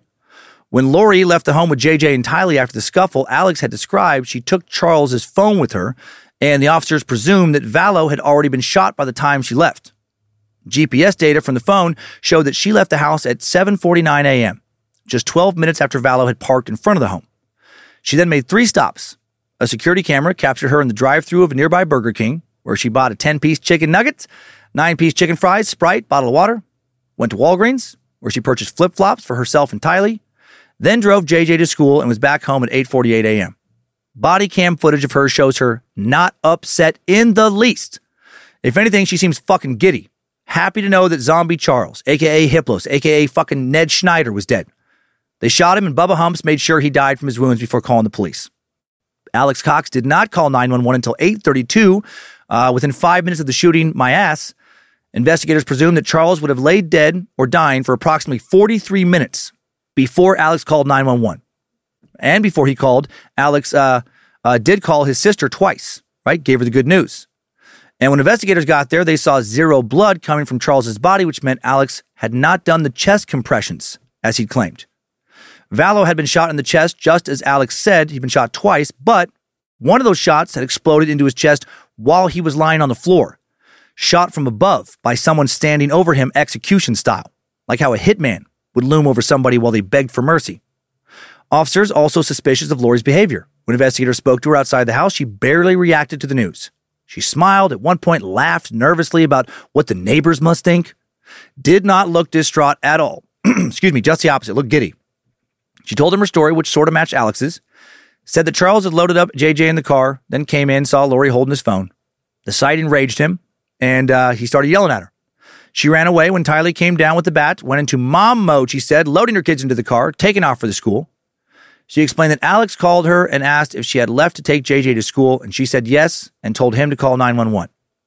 What investigators didn't know at the time was that Lori was already texting her friends excitedly that Hiplos is gone. The day of Vallow's death, Chad made a call to a local funeral home to inquire about the cost of cremation and transporting ashes to, to Louisiana. The audio of the call haunting in its mundaneness. We just had a death in the family. We really don't want to do anything but a cremation and send the remains to the family in Louisiana. Is there any way to know a ballpark price on that? I'm sorry for your loss, the woman on the phone said. Okay, thank you. When she asked his name, he said Chad Daybell. She asked him to spell it, and he fucked up. D A B A L. then he pronounced it slightly differently and claimed that it was his uncle, John Myron Daybell, or D A B A L, who had died. Uh huh. Clearly, he's in on the murder too. Lori and Chad broke the news to the rest of the family. Like Charles's sons from his previous marriage, Lori informed them, then promptly stopped answering their texts when they asked what happened to their fucking dad. She just like, yeah, your dad's dead. Sorry. I know this is terrible news. And then they're like, what happened? They're trying to call her. Uh, how did he die? And she just doesn't get back to them for hours and hours and hours. Lori also broke the news to her son, Colby Ryan, who by then lived out of the house and was married with a child of his own. Charles was the most important father figure he had ever had. And she told him that Charles died of a heart attack. That evening, he came to the house where Tylee met him at the door, threw her arms around her brother. She was trying to be okay, but she really wasn't, he told investigators. Also, he is shocked when Alex now informs him that Charles didn't die of a heart attack. No, Alex shot him. Uh, Lori now begs Colby to fly to Houston with her to clean out Charles's house. And after much resistance and anger and confusion over why she lied to him about the heart attack, he relented. In Houston, as Lori rifled through cabinets at Vallow's home, she remarked to her son that she was planning to get married again soon. Jesus, the fucking body's barely cold. Colby told her that seemed crazy and said it would be cruel to Tylee to introduce her to yet another father in her life so quickly, and that was the end of the conversation. Even though two of Lori's ex husbands were now gone, she still felt beset by demonic forces. And now she worried those forces were taking over her kids. She felt Tylee had been dark for some time.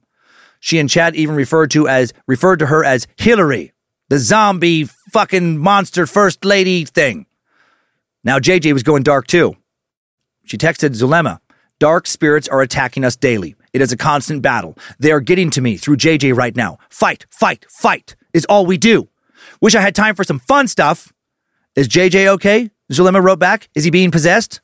They keep trying, Lori said, but we keep fighting them off. It's constant, though. Oh my God. She was also upset that Charles had changed his life insurance so that Lori was no longer the beneficiary. Something she found out about uh, after she inquired about it. Uh, excuse me. Something she found out after she inquired about it approximately two days after he died. fucking zombie demons won't even let her get paid. Also, there was one especially dark person who remained stubbornly alive Chad's wife, Tammy. She had not died in a car accident, as Chad had predicted. But both he and Lori were still convinced that Tammy's time on Earth was growing shorter. Tammy is very close! Exclamation point. Chad wrote shortly after Charles's death. They even gave her her own Ned Schneider type, you know, demon name, which I mentioned of Viola. Lori was now making plans to move to Rexburg, which put pressure on Chad to quickly change his living situation. And on August 10th, just a month after Charles's murder, JJ answers a video call from his grandparents. Uh, they wanted him to come to a memorial in Louisiana, but Lori would not let him, telling Kay Woodcock that they were moving to Hawaii before school starts, and her consolation prize was a FaceTime. She's a fucking heartless monster. Uh, wouldn't even be much of a FaceTime. As soon as the call connected, he spoke with his characteristic enthusiasm, JJ did, but after a few minutes, his eyes flicked away to something off screen, and JJ said, I gotta go, bye. Mom clearly called him away. What a piece of shit. This call lasted for a grand total of 35 seconds, and it would be the last time the Woodcocks would see their grandson. By the middle of August, Lori was more frustrated than ever that she wasn't the only woman in Chad's life. Now a widow, she had to confront the reality that she was the other woman. She had no life insurance money, four ex husbands, two children to care for, and Chad's assurances that she was some sort of messiah figure. She sent him a passive aggressive text, essentially calling their relationship off until he decided to make up his mind, writing, Go have fun with your family. I really do want you to. I just, I can't be in the way anymore. If things change, we can talk, but we have nothing until things change anyway. Several days later, things had clearly changed after a talk with Chad. Lori placed an order for two simple wedding bands on Etsy. And on the last day of August 2019, Lori drove with JJ and Tylee towards a townhouse on Pioneer Road in Rexburg that would be their new home. She called the house Zion in text messages. At the house, she would be alone with her children, nobody to doubt her, nobody to tell her no. If anybody asks about me or where I moved, you can just say I moved in with my brother, she texted Zulema, especially those who seek my destruction. By that, she said she meant Serena Sharp and Christina Atwood now. Melanie Boudreaux and Alex Cox also moved north to Rexburg, occupying two other townhouses on Pioneer Road. Alex texted Zulema that the move had been pretty good considering the dark portal we brought with us. And who was this dark portal? Tylee. By September, Lori is more paranoid than ever. She believed that someone from the Cox family was out to kill her, and that she needed Bubba Humps to protect her. Her brother Adam, in particular, she said, was a zombie. But all was not darkness. She made time to take her kids to Yellowstone on September 8th, snapping uh, selfies by waterfalls and geysers. JJ and Tylee smiling, hugging for photos, looking happy. These will be the last photos of these poor kids ever taken while they're alive. Uh, Alex was there too, also looking happy. They dined at Buckaroo Bill's in West Yellowstone, then drove back to Rexburg, arriving at 8:37 p.m. An hour later, Alex ran out to the local Maverick gas station, just a few blocks away, returned to his sister's, where he remained until 11:15 p.m. At which point he walked across the grass over to the next row of townhouses, unlocked the door to 107 and went inside. Late that night, 2:42 a.m., Alex's phone pings. He's back inside his sister's townhouse and he stays there for another hour and a half, very likely killing Tylee. 4:37 a.m., he walks through the darkness back home again. Odd, right? September 10th, 2019, uh, the next day at 9:21 a.m., Alex Cox's phone pings in Chad Daybell's backyard near the fire pit and near an area Chad's family used to bury pets. He was there for about 2 hours his phone continually pinging 1039, 1047, 1057. And then just a few minutes after Alex left, Chad Daybell texted his wife, Tammy, who was at work about eight minutes away. Well, I've had an interesting morning, he wrote. I felt I should burn all of the limb debris by the fire pit before it got too soaked by the coming storms. While I did so, I spotted a big raccoon along the fence. I hurried and got my gun, and he was still walking along. I got close enough that one shot did the trick. He is now in our pet cemetery. Fun times. Uh, investigators will later believe he is talking about Tylee here, not a raccoon. Tammy didn't respond. Gonna shower now and go right for a while at BYU. Love you, Chet added. Meanwhile, Alex steered his truck back towards Rexburg, went to Del Taco for a burrito. A man, a man gets hungry, digging a grave for the niece, right? He's just buried. The niece is almost certainly murdered and then buried. Uh, two weeks later, Melanie Gibb and her boyfriend David Warwick visited Lori for another wackadoodle. Uh, how do all these fucking idiots have the money and time to waste on all this bullshit conference in Rexburg. Lori told him that Tylee wasn't around because, you know, she'd been killed by Bubba Humps at her request. I mean, was enrolled as a student at nearby BYU, Idaho. But JJ was around, being his normal, goofy seven year old self.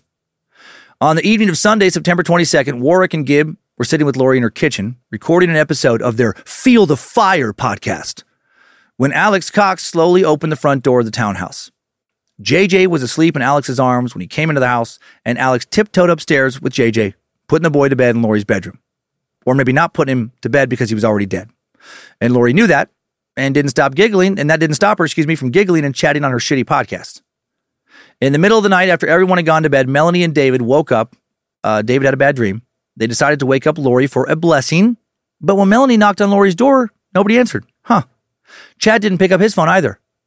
The next morning, Lori was in the kitchen visiting uh, or venting to her friends about how JJ had officially now become a zombie.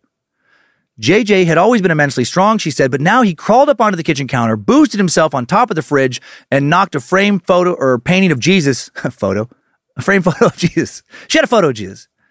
They knocked it on the floor. Uh, and that was the last straw. Lori told Melanie she was thinking of calling Kay Woodcock, JJ's grandma, asking her to take JJ off his hands once for all. She thought maybe she could make up a story. You know, uh, Lori would say she's sick, has breast cancer, and just couldn't care for the boy anymore. So fucked.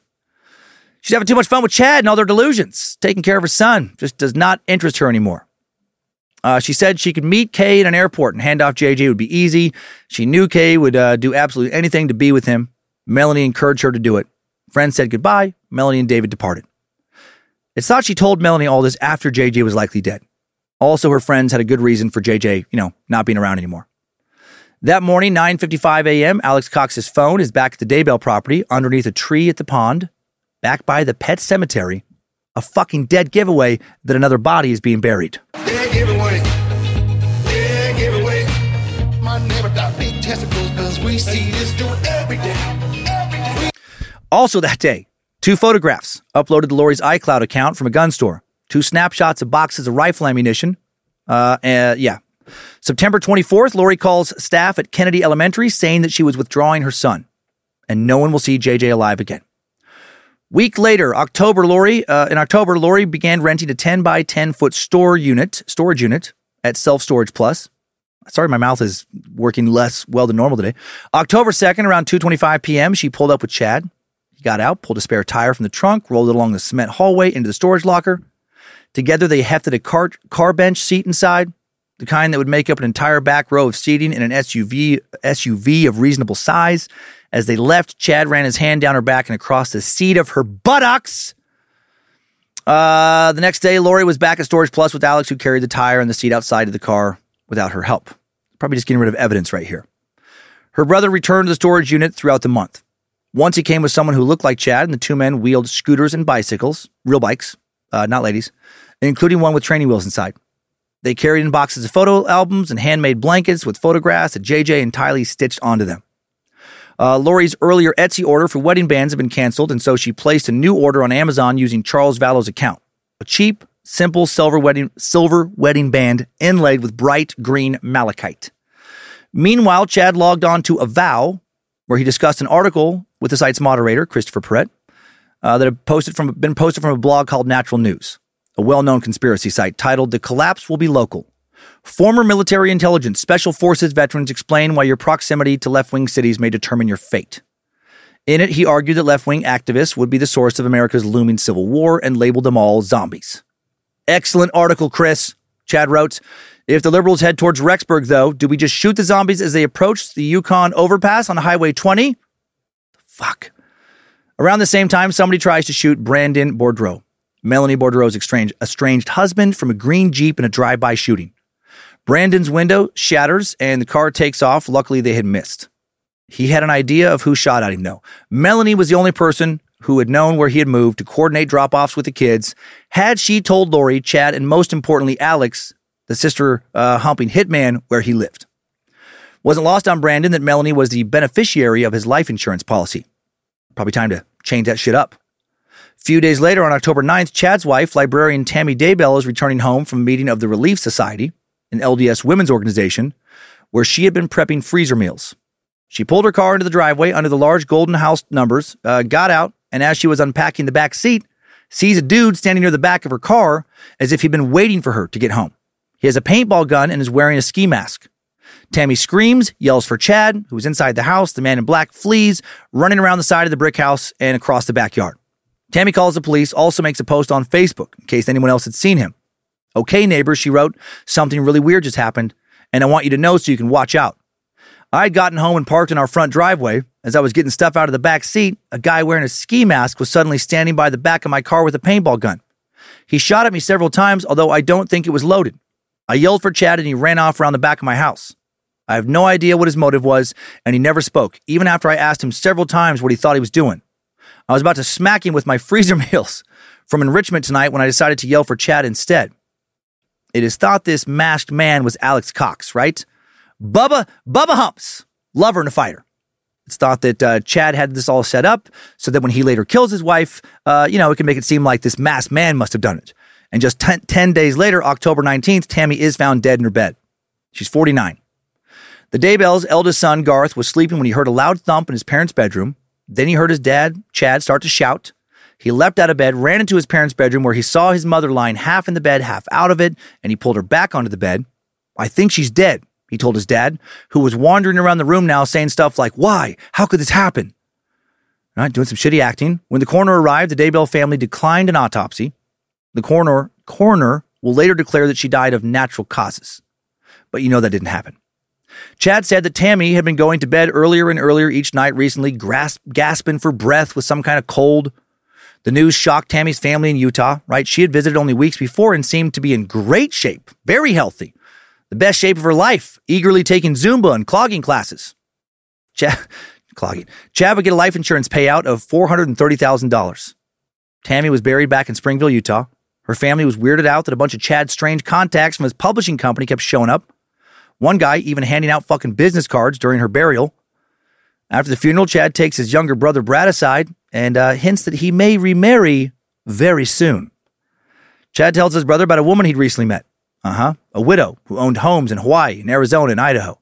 This was shocking to Brad, who thought his brother would be a hermit, and also his wife had just died a few fucking days ago. Chad said he wouldn't even wait six months to get married. Turns out Chad wouldn't even wait one month.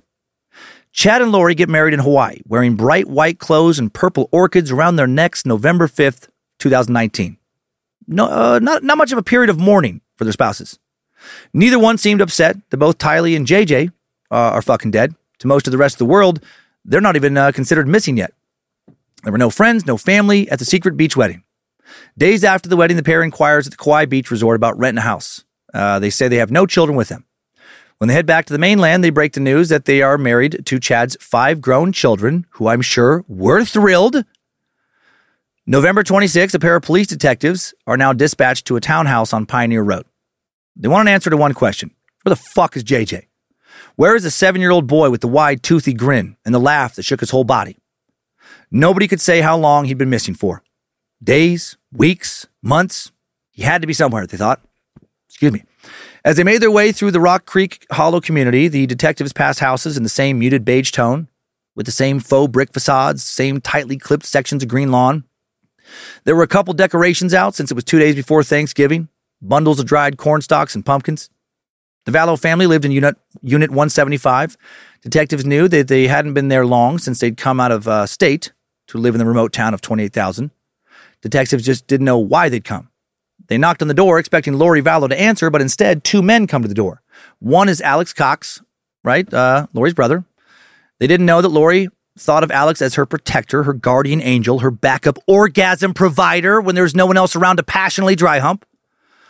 Other man is Chad Daybell. Detective Ray Hermosillo, Hermosillo asked the two men if JJ Vallow was at home. Neither man said a word for a few moments. Uh, Alex then looked at Chad, said that his nephew was out of town, visiting his grandma in Louisiana. But Hermosillo knew that wasn't true. In fact, Kay Woodcock had called the police out of desperation to track down her grandson. She had no idea where he was. Uh, you know, where he was and where Lori was. Hermosillo now asked the men for Lori Vallow's phone number, but they both said they didn't have it. Instead, Alex pointed to a row of townhouses, uh, you know, uh, another row of them, Unit 107, where he said they thought Lori might be. Detective Dave Hope now made his way to that townhouse. As he did, he noticed Chad Daybell driving away in a black Chevy Equinox. Hermosillo waved him down, asked him about the last time he saw JJ. Chad told the detective that he had seen the boy in Unit 107 in October, one month prior. Hermosillo asked him for Lori's phone number, but once again, Chad claimed he didn't have it. Said he didn't really know her. They'd only met a couple times. It's not like they were, it's not like they were married or something. Detective Ray Hermosillo also knew that wasn't true. He knew that Chad was, in fact, Lori's new husband. So why is this fucker lying? Right? JJ's disappearance suddenly seems very, very bad. Something's happened to him. Hermosillo pressed for Lori's phone number. Chad finally caves, but not before adding that he felt the police were accusing him of something. Hermosillo now lets uh, the man go on his way, but obviously he is very suspicious of him. Detective takes his phone out of his pocket, calls the station. Meanwhile, nobody had answered Detective Hope's knocks at Unit 107. When he returned to 175, Alex is not answering the door there either. On the phone, Hermosillo spoke to his lieutenant, who instructed him to go directly to the Madison County Prosecutor's Office, get a fucking search warrant. Later that morning, new pair of detectives would arrive at the doorstep of Lori's beige townhouse Detective Dave Stubbs and Lieutenant Ron Ball. This time, Lori answers the door cheerily, bites him to come on inside. Detectives noticed that at 46 years old, Lori still looks the part of the beauty queen and cheerleader she had been, at a, been as a young woman. Dreamy blonde curls, sparkling blue eyes, brilliant white smile, athletic figure. As Lori showed the men inside, she told the detectives that she just hung up the phone with Detective Hope, who had called asking about the whereabouts of her son. This is a big mess, she told him. So JJ would be where? Ball asked. Uh, he's with one of my friends in Arizona, my friend Melanie. Her son has autism, she explained. Lori told him that JJ was also diagnosed as autistic, and before the family had moved north to Idaho, he had been enrolled at a school for children with special needs. For a while, he had his own trained service dog, a curly black golden doodle named Bailey. Lieutenant Ball explained that they were still concerned, as neither Chad nor Alex knew anything about this. What was going on? She told him, annoyance at the edge of her voice. It's because a lot of stuff has gone on, if you want to know. That's why we're concerned, Stubbs said. Lori agreed. It is very weird. I've had to move around a lot. One of my brothers is trying to kill me. She claimed her other brother, Adam Cox, had been colluding with her estranged husband to kill her in order to collect her multi million dollar life insurance policy, and he had recently arrived in Rexburg menacing and threatening her. It's been a horrible year for us. I've had to move around, she said. They had only recently arrived in Rexburg from Arizona, and Lori had enrolled JJ at a public school a little over a mile away. But really, nothing was going right, and she was making plans already to move back to Arizona so her son could re enroll in his old school with his old teachers in that familiar place. The move to Idaho wasn't what she hoped for. As she spoke, it seemed like Lori truly had nothing to hide. She just kept talking, unspooling a strange story in which she was a harrowed single mother trying to keep her children safe from threats. Also seemed clear from what Lori was saying that she and Kay were not on good terms. Lori told the Rexburg detectives that Woodcock threatened her in emails and had given her the sense that she was trying to build some kind of case against her, even though she had been the one slighted when Charles died, because he had left all his money to Kay and not Lori. Lori then started talking about her daughter, Tylee. She said she'd moved so that Tylee could attend BYU Idaho just up the hill. The detectives were by this time very puzzled. The last question they had was about Chad. What was his last name? Daybell, Lori answered. Doesn't he live like out in the Wait, isn't that the Chad Daybell that uh, Lieutenant Ball stumbled over his words? Uh, didn't his wife pass away recently? I think so, she said. Minutes later, Stubbs and Ball knocked once more on the door, saying they just needed one more thing the number of Melanie Gibb, so they could locate JJ. In the confusion of Lori's rambling story, they'd almost forgotten their real reason for coming. She said she'd have Melanie call them and give them and gave them her phone number. Uh, the detectives thanked her, said goodbye, and went on their way. Meanwhile, Chad Daybell now called Melanie Gibb right? Lori's friend from Arizona warned her that the Rexburg police would be calling and asking about JJ. If her phone rang, he said, just don't pick up. Not suspicious at all. Melanie felt sidelined, confused. Why exactly were the police calling her? What was going on? Where was JJ? Weeks earlier, Lori had told Melanie she'd handed JJ off to Kay Woodcock at an airport. That whole fake breast cancer story. Now on the phone with Chad, Melanie asked for details about JJ's whereabouts, but he had no answers. He only emphasized that she must not pick up the phone. Melanie did not understand, but still said she'd do what he asked. And when the police called, initially, Melanie did not answer. The detectives then called authorities in Gilbert, Arizona, where Melanie lived. When an officer from the Gilbert Police Department phoned Melanie later, she did answer. And she lied to them, claiming the boy had been with her, but she had since given him back to his mom, Lori. Melanie fabricated a story about the whereabouts of a seven year old boy and had no fucking idea why she was even doing so. So many terrible decisions being made in this suck by so many strange people. Such a soap opera. A couple hours later, Lori called Melanie, sounding cheerful and upbeat. She also wouldn't answer Melanie's questions about JJ. Instead, she asked Melanie to go somewhere where there were children running around and just, you know, snap a photo. Melanie would not do that, though. She wanted out of this mess. She's worried about JJ. The next morning, November 27th, when no law enforcement officer in either Idaho or Arizona had yet located JJ, Detective Hermosillo returned to the Beige townhome community, this time with search warrants for 107, 175, and 174, where Lori's niece lived. Once inside, he found all three unoccupied. In 107, where it turned out Alex Cox had lived, the police found several guns and little else. Their concern for JJ amplifies. In 175, where Lori had told her story of persecution to the police the day before, Hermosillo found food in the refrigerator, cans and boxes of cereal in the pantry, and the beds were made up with sheets. A half bottle of pills with JJ's name on the label sat on the kitchen counter. Prescription risperidone, which can treat irri- irritability associated with autism. there were toys. Excuse me, a framed, uh, a framed picture of Jesus Christ. I almost said photo again.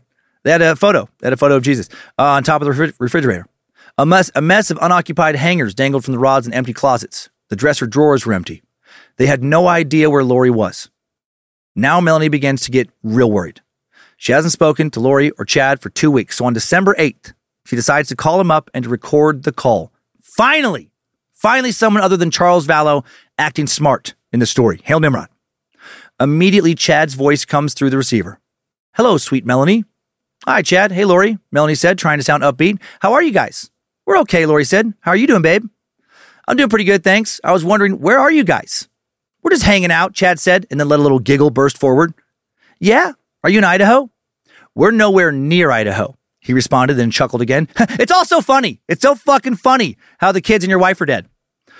Melanie asked, I just wanted to ask you a question if you don't mind, Lori. Yeah, of course, honey. Melanie asked why Lori had told her that JJ was at Kay Woodcock's, Kay Woodcock's house in Louisiana. Lori paused before answering. Well, I had to move him somewhere else because of her actions, she said. Melanie was still confused. Had Kay Woodcock tried to take JJ away from Lori? Melanie followed up.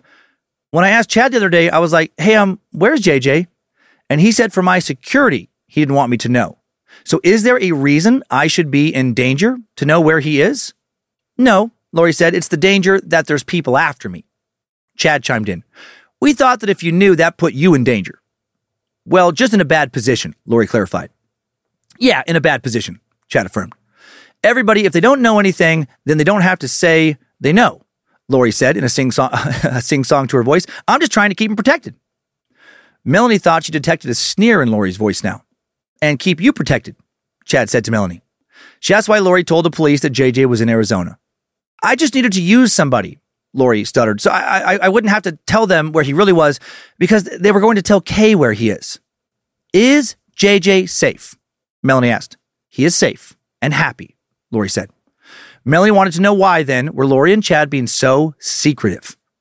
I'm just not telling anybody so that nobody has to say where he is or get questioned where he is so I can keep him safe as, as possible. Lori said, now sounding annoyed. Melanie kept pressing. Why had Alex told her that she did not want to know where JJ was? Why did he say JJ could not be found? What did that mean? Lori repeated herself. If no one knows, no one can tell where he was. Melanie had one more question. How long are you going to be away for? Like, are you ever going to be able to come out and come back to society again? I will do whatever the Lord needs me to do every day, Lori said.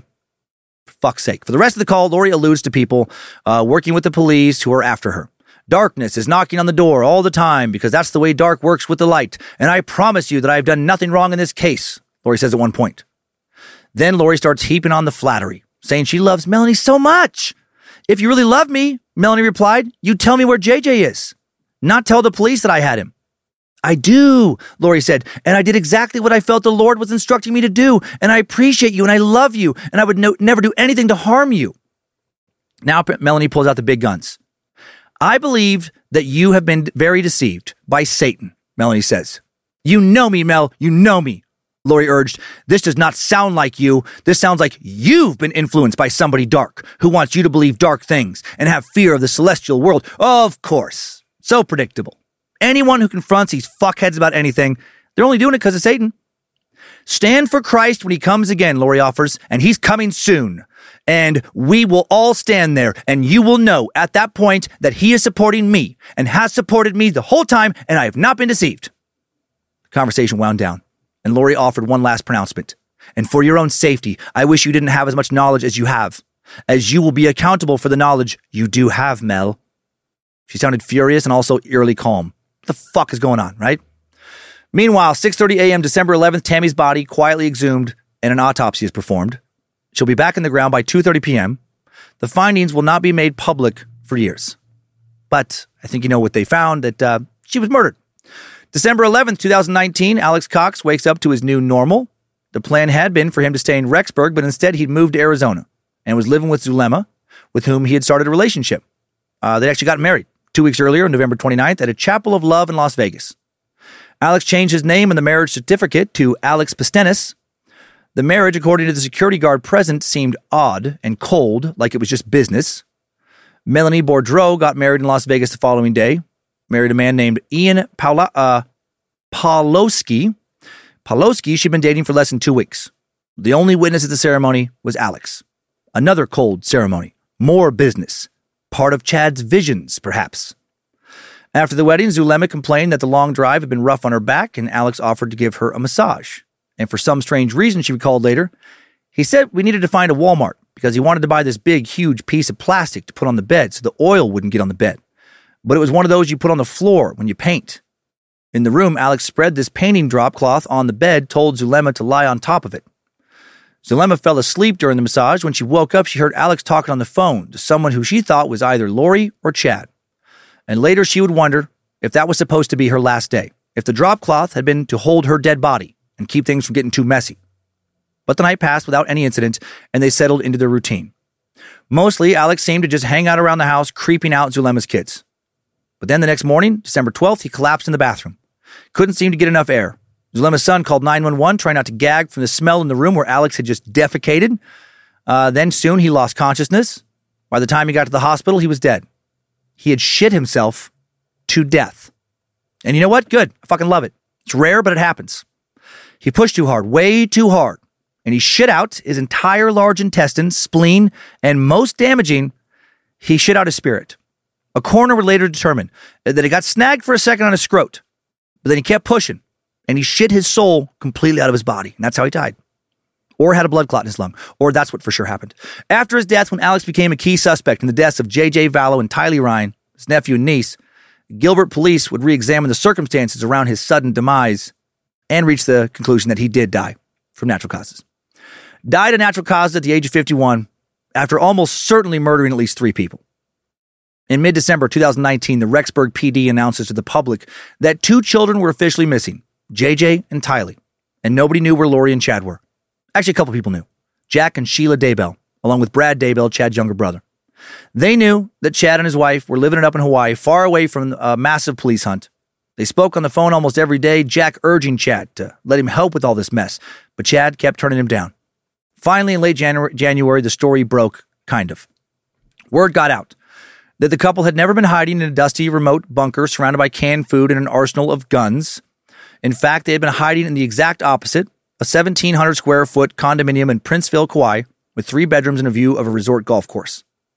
February 20th, 2020, police arrest Lori in Hawaii and will extradite her to Idaho soon. Hail Nimrod! She's finally getting fucking caught. She faces charges in Madison County, Idaho, including two felony counts of desertion and non-support of dependent children, as well as three misdemeanors. Her bail is set at five million in Hawaii, and then once she's transferred to Idaho, it'll be one million. May in May, Lori will appear in court in Rexburg to further uh, request a further reduction of her bail, which is denied because she rarely attended her virtual court hearings, live streamed to the world because of COVID. Uh, for more than a year, Lori Vallow remained out of sight. Out of reach of cameras, Lori faded into the beige nothingness of the Madison County Jail in downtown Rexburg. She lived in a cell smushed between a law office, and I love this, and an O'Reilly auto parts store. Oh, oh, oh, O'Reilly auto parts. Fucking just right next to that is, is Lori Vallow. She gave no interviews. With JJ entirely still missing, it was looking a bit like she might escape murder charges, but then something blows the case wide open. Seven o'clock, the morning of June 9th, 2020. Detectives arrive in, at the Daybell residence in Salem, Idaho.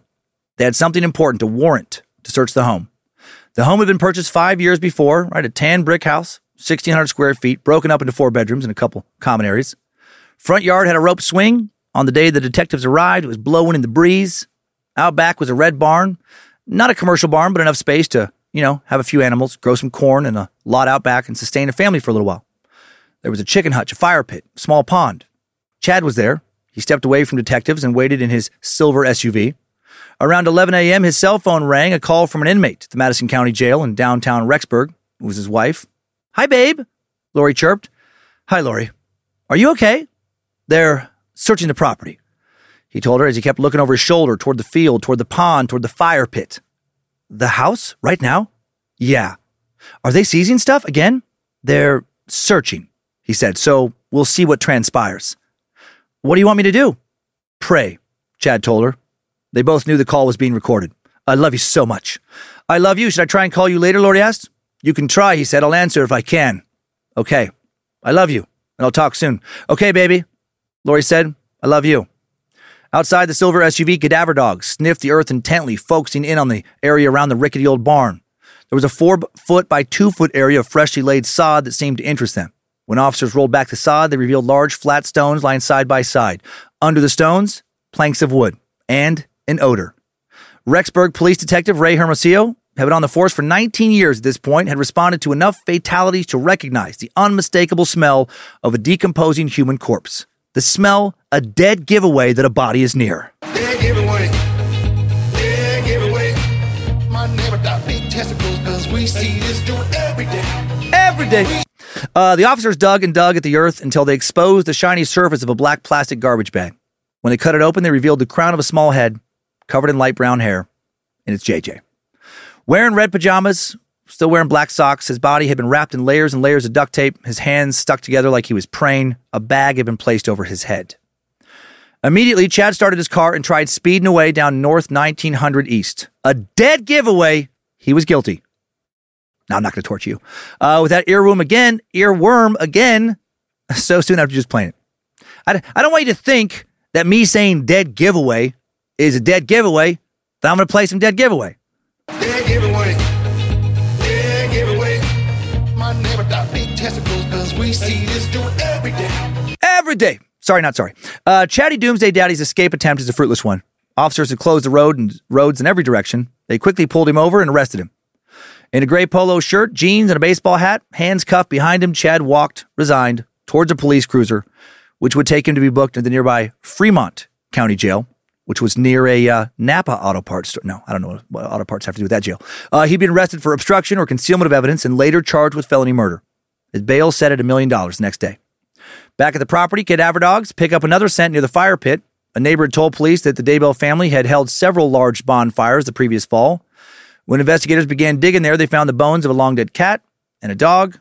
Then they unearthed what Hermosillo would describe in a courtroom as a mass of burnt flesh and bone, and a melted green bucket filled with even more scorched flesh.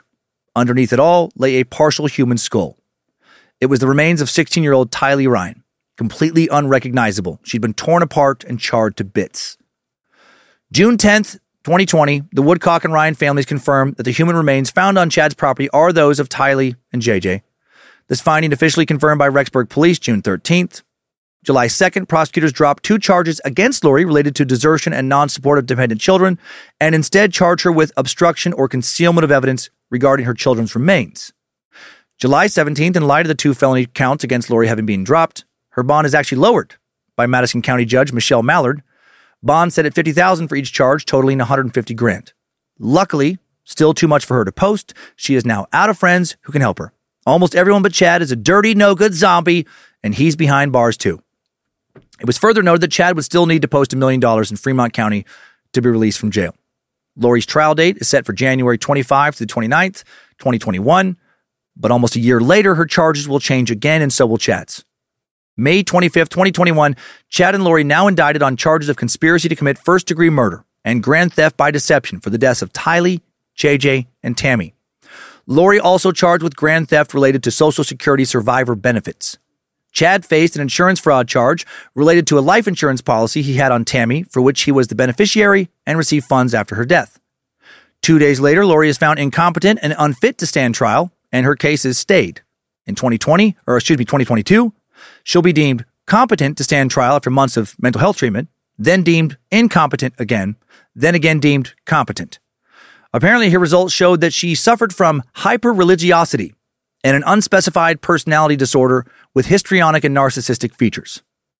I forgot that hyperreligiosity is actually classified by the DSM 5 as a psych- psychiatric disturbance, defined as experiencing intense religious beliefs or episodes that interfere with normal social and work functioning. It's often associated with abnormal brain functioning and other psychotic disorders, but not always. Lori, from what I can tell, doesn't have these other issues, just chose to adhere to a very shitty belief system. Let's fast forward two years. May 12, 2023, Lori Vallow found guilty, Lori Vallow Daybell, found guilty of all criminal charges against her in the Boise, Idaho courtroom. At the trial, Tammy Daybell's autopsy results were officially revealed. She had died of asphyxiation by someone else, aka she was fucking strangled in bed and while she was in bed with Chad. Before Lori's sentencing, Lori addressed the court for almost 10 minutes with so much fucking crazy, claiming, just like Chad, that a near death experience allowed her to communicate with the spirit world. Her mental health treatment did nothing to help her. She still believes all the same shit, still thinks that, you know, everything she did, all of it, all part of God's plan for her, and that she would still have a major role and be rewarded for all she's been through in the end times. I have a feeling she will grow old and die in prison, never wavering in this belief. She told the judge that she knew for a fact that her children and Tammy Daybell were happy in heaven. Actually, is saying this in court. Tylee and Josh, uh, Joshua, know, JJ had communicated with her that they're happy after their deaths. Jesus knows me and Jesus understands me, she said. I mourn with all of you who mourn my children and Tammy. Jesus Christ knows the truth of what happened here. Jesus Christ knows no one was murdered in this case. Jesus knows that you're supposed to kill your kids sometimes when they get zombified. Duh. Uh, Judge Boyce will, will reply After all of this evidence in trial, you haven't shown any remorse. You haven't said you're sorry. You haven't done anything to seek leniency from this court. Prosecutors read a statement Monday written by her oldest child, Colby, who said that his mom's actions have kept him from being able to share his life with the people he loves the most. My children will never know their uncle, their aunt, or grandfather, or even their grandmother, he said in the statement. Tylee and JJ brought so much light into this world. With their lives stolen, I'd like to share this. I believe nothing could or ever will be the same. July 31st, 2023, Lori sentenced to consecutive life sentences for respectively the murder of Tylee, the murder of JJ, and the conspiracy to commit murder charge of Tammy, in addition to fines and restitution for grand theft charges. There is no chance she will ever get out of prison. Uh, you know, unless of course she can figure out her witch teleportation stuff and open up a fucking light worker wizard portal in her cell, uh, which I'm guessing she believes is possible. Maybe first take out the zombie COs with level six vibrating fire. Larry Woodcock spoke to reporters following the sentencing, did not speak highly of Lori's statement in court. He said, that was a bucket of shit. Sure was, Larry. Nailed it. Lori still needs to face uh, additional criminal charges in Arizona. As of October 2023, a judge had signed over her extradition to face charges related to the death of Charles Vallow and the attempted hit on Brandon Boudreaux, or Boudreaux. And what about Chad Daybell? He faces six charges, all related to the murders of Tammy, JJ, and Tylee. A jury will not hear Chad's case until 2024. The judge in the case, Judge Stephen Boyce, set the trial date for April 1st at the Ada County Courthouse in Boise. As of this recording, he could still face the death penalty. The judge has not decided. Chad's five adult children have come to their father's defense and told 48 Hours they're convinced of his innocence. How unfortunate. He is clearly still manipulating them. They are brainwashed. Sad he can't just come clean. But I guess if he was arrogant and delusional enough to think that he's God's most important person on earth, you know, he's also arrogant and delusional enough to think he's uh, maybe not going to die in prison. His kids believe the way JJ and Tylee were found, buried shallowly, suggests their father, former gravedigger, was not involved and would have been smart enough not to bury the bodies on his own property. He was framed. This is his property. If there's bodies buried here, it would be attributed to him, said Emma Murray, his eldest daughter. Emma, your dad's a fucking monster. Sooner you can come to terms with that, sooner you can say, uh, you know, goodbye and start to heal. It's fucking obvious to the rest of the world that he killed your mom. Smothered her in her bed as she lay asleep next to him and he wanted, you know, uh, his side pieces kids dead and out of the way so he could be done with dry humping and, you know, fuck a hot woman who worshipped him and shared his delusions all the time. I hope he ends up on death row. I guess we'll see in just a matter of months, and that is it for this uh, monstrous timeline. Good job, soldier. You've made it back. Barely.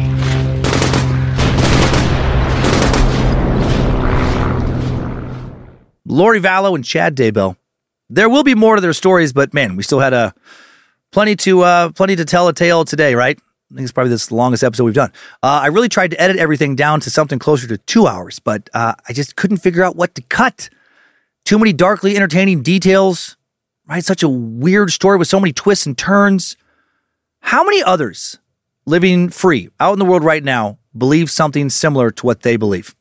This story made me think about that, right? These fuckers looked and could act when they wanted slash needed to so very normal. No crazy prophet beards, no weird clothes, not out on street corners, you know, preaching strange apocalyptic shit to the general public.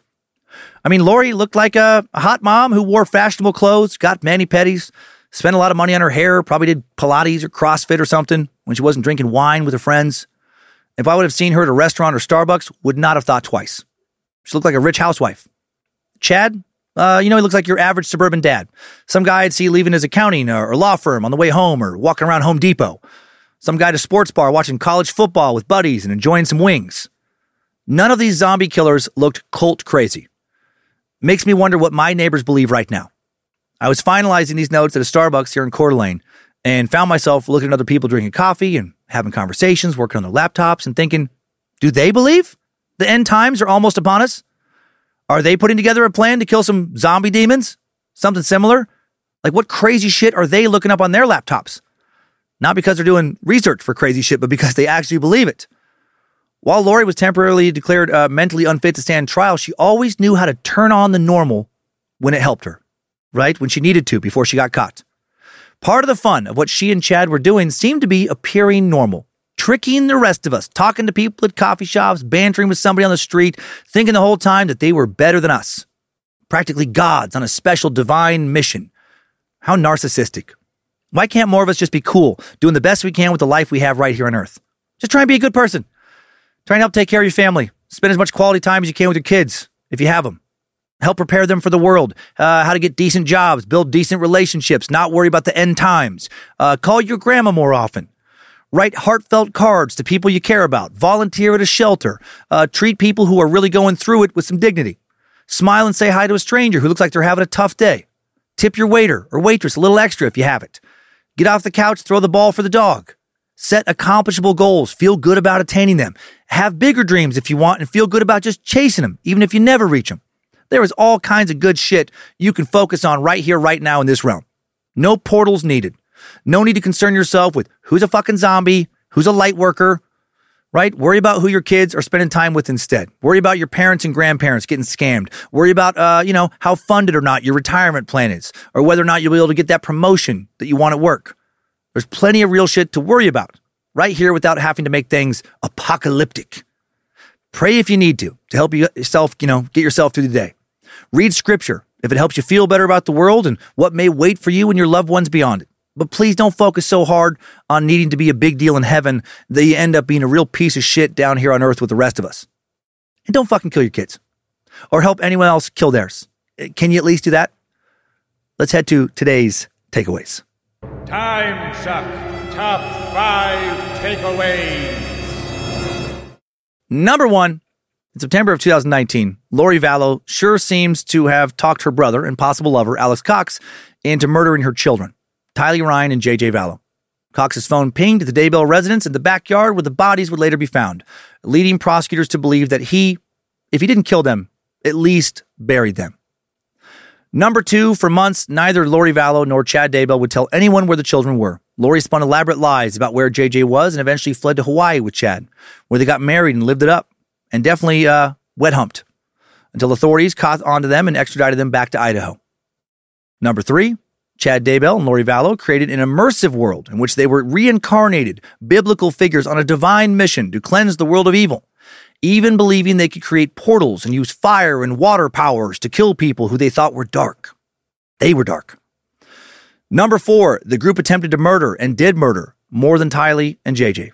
Charles Vallow was murdered by Alex Cox, who claimed he'd done it in self defense. Alex may have been planning to murder Zulema, whom he had just married. There was also a hit out on Brandon Boudreaux, the estranged husband of Lori's niece, and of course, the murder of Tammy Daybell. Was all of this done because of a belief in a divine plan, or was it mostly done to collect on insurance money and go on a selfish fuckfest in Hawaii? Number five, new info. Remember those lunatics on Avow, that forum where Chad wrote about his visions and collected followers and prospective authors for his publishing company? Christopher Parrott, the administrator and creator of Avow, would make an apology on the day the bodies were discovered. He wrote, It's pretty obvious now that I was lied to and that my trust and faith were horribly abused. It would appear I was dead nuts wrong, and unless Chad wins a lotto and the DNA analysis comes back showing the bodies are not in fact those of the two missing children, he and Lori will be spending a very long time in prison. Below the post, he pasted a, a picture of a black crow sitting on a white plate with a knife and fork on either side. And beneath it, he wrote, I need to go find a good recipe for crow because I'm going to be eating quite a bit of it for a while now. But uh, eating that crow hasn't stopped him from continu- continuing to peddle more and more apocalyptic bullshit ever since. Avow lives on peddling more dangerous mis- misinformation bound to get more people hurt and more people probably killed. Time suck. Top five takeaways. Lori Vallow, Idaho's doomsday murdering cult mom, has been sucked. Thank you to the Queen of Bad Magic and the rest of the team, including Tyler C., the Suck Ranger, recording this show, and Sophie Evans providing the initial research this week. And actually, no, uh, Logan Keith, the Art Warlock, recorded this show. For some reason, I thought Tyler was going to do it when I put the notes out, and I was wrong. Uh, thanks to the Spacers on Patreon for supporting this show. Thanks to the All Seen Eyes moderating the Cult of the Curious private Facebook page, the Mod Squad, making sure the Time Suck Discord channel stays fun. It was great seeing all of you in Lexington recently, by the way. Uh, such a fun show, and you're such a fun crew. And, and thank you for all the, the gifts, the unnecessary gifts you gave me. Uh, thanks to everyone over on the Time Suck subreddit and Bad Magic subreddit. And now let's head on over to this week's lighter Time Sucker updates. Updates? Get your time sucker updates. Let's start off with some silliness. Uh, with marvelous meat sack Morgan Root writing in with a subject line of thanks for getting me out of a Department of Transportation inspection. And then she writes, Lady Trucker Meat Sack checking in from the unofficial a-hole air banjo capital of the world, Arkansas. Dear he who sucketh on high, congratulations, you finally got me. I thought I was good enough to not get Cummins Law after five years of listening to the podcast to let my guard down, thinking, that'll never happen to me. Boy, howdy, I was wrong. So this is what happened. I was listening to the most recent suck last Tuesday, November 28th, driving across I 30, coming into Texas. I was interrupted by a friend of mine calling, asking a few things when I happened to look ahead and saw, for the first time in my 10 year career, the inspection station coming into Texas from Arkansas open. So I did as any driver would do and pulled in. That's where a state trooper flagged me into the inspection bay. I told my friend, shit, I'm getting expected. I'll call you back when I get out of here. As soon as I hit the hang up button on my headset and open the door to greet the trooper, my radio kicks in, uh, my radio kicks back on at full blast with you yelling, quote, Yes, Aryan Daddy, rain your superior non-Jew come upon me, impregnate my face. At this point, I am punching the radio, trying to get it to shut up. And as soon as I did, I turned around to nervously smile at the Texas State Trooper and apologize for the radio before I could say anything. He was beat red and his eyes were huge, but he couldn't look me in the eye. and he said, Well, how about you just go on and get out of here, ma'am, and have a wonderful day? When I say I was mortified, it'd be an understatement. But I got to laughing about it and I got out of an inspection, so I guess you could say a win's a win. Anywho, thank you so much for all the years of entertainment and keep me from complete boredom while being here on the road and always cheering me up with your comedy anytime I go through a rough time in my life. Can't wait to see you again the next time you come through St. Louis or Little Rock. Sincerely, your humble meat sack, Morgan. Morgan, what a weird win win. Very embarrassing, sure, but saved you an inspection. Uh, I can only imagine what that officer has said about that interaction to others. You uh, have for sure been talked about. Glad I can keep you company. Uh, hope I can continue to do so. Good luck in your next inspection. And next, some very similar embarrassment coming in from shame sack Ian Ferguson. Ian writes in with the subject line of Cummins Law and then adds, Well, Dan, I absolutely hate you right now because I just got Cummins Law. This is the first time, and I've prided myself on not getting Cummins Law, but it happened.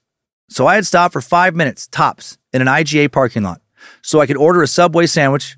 And the exact moment you started saying how Henry Ford and Adolf Hitler were going to be coming on each other's faces to make the most powerful demon baby, I love that this was the same moment as the previous uh, message. A really old lady was trying to get into her car next to me and looked horrified. Then I hear, wow, wouldn't it be funny for someone to be Cummins Law by this? You cursed me, dude. Three out of five stars wouldn't change a thing. Ian Ferguson. oh my gosh. So much overheard Aryan and Jewish come talk out there in the wild this week. I love it. Uh, not so sure she told anyone about that interaction. Probably not in great, you know, detail. But funny if she did. Like funny if she repeated all of that verbatim, verbatim My God, I cannot fucking talk today. Uh, to her nursing home friends right before they broke out into an orgy. So many old used bikes getting ridden, so many cotton tops, kissing, sucking, licking, thrusting, pegging, ball busting. You get it. And now your Cummins Law message may have just uh, fucked over some others. I can hope. One more from Nathan Troutman. Uh, I had some good serious ones this week. I'll try to get more to those next week when I don't have a, a story that's quite so beefy. Nate the, Nate the Great Sack wrote in with a subject line of "Look what you did to my daughter." Spoiler alert: I got her pregnant. Uh, Jk, but I did talk to her dad's girlfriend about dicks. Nate writes, "Dear Suckmaster, I just saw you in Lexington at the 6:30 show on Saturday the second. It was my fourth time seeing you, and it was amazing as always. Oh, thank you. My girlfriend Annie was the one you were talking about mini horse dicks with. Yeah, I was doing a lot of crowd work in Lexington, uh, where she said it was about the size of a forearm. She hasn't laughed so hard in a long time, and it really made her night to interact with you like that. That's not, that's not why I'm writing, though. I wanted to tell you about my daughter, Haley. She's 16 and in a criminal justice class at school and had to do a presentation on true crime. She chose to do it on David Parker Ray and used your podcast for a lot of the research. She actually told me if I got a chance to talk to you at the show to tell you that and thank you. So I'm emailing you instead. What's funnier is her friend in the class chose Ariel Castro, and she was having a hard time finding material for her presentation. Just so happened that the Cleveland kidnappings episode came out that week. So Haley told her friend about it and she used the podcast as well. Even said she would start listening to it regularly. Just thought you'd enjoy hearing that and thanks for all you do. You're welcome for the length of the email. Three out of five stars and all that. Thanks and love you, Nathan Troutman. Uh, Nate, I love it. So glad you and your horse loving girlfriend had a good time with the show in Lexington. And I hope you got a good grade, Haley. And thanks for spreading the suck. Uh, if anyone needs show notes, you know, we have heavily footnoted scripts for all these episodes. You know, uh, we are discontinuing the app, you know, uh, so we won't have them available there, but you can email us at bojangles at timesuckpodcast.com if you need notes for class or whatever. They're very detailed, lots of, uh, you know, uh, sources listed. Uh, the research has already been done, so you might as well use it. Hail Nimrod, everybody. Next time, suckers, I needed that. We all did. Thanks for listening to another Bad Magic Productions podcast. I swear I'm not trying to make these episodes longer. I'm actually trying to condense them a bit and just have the best parts. But, you know, what do you do? Scared to death, time suck each week. Please don't kill your husband or wife or kids in order to keep demon zombies from stopping you on your quest to help God during the end times this week, Meat Sacks. Just maybe eat a weed gummy and go to bed. Try and get a good night's rest. Maybe eat a little uh, less sugar or something. Uh, make sure you're working out. Uh, you need to get your mind right and to keep on sucking.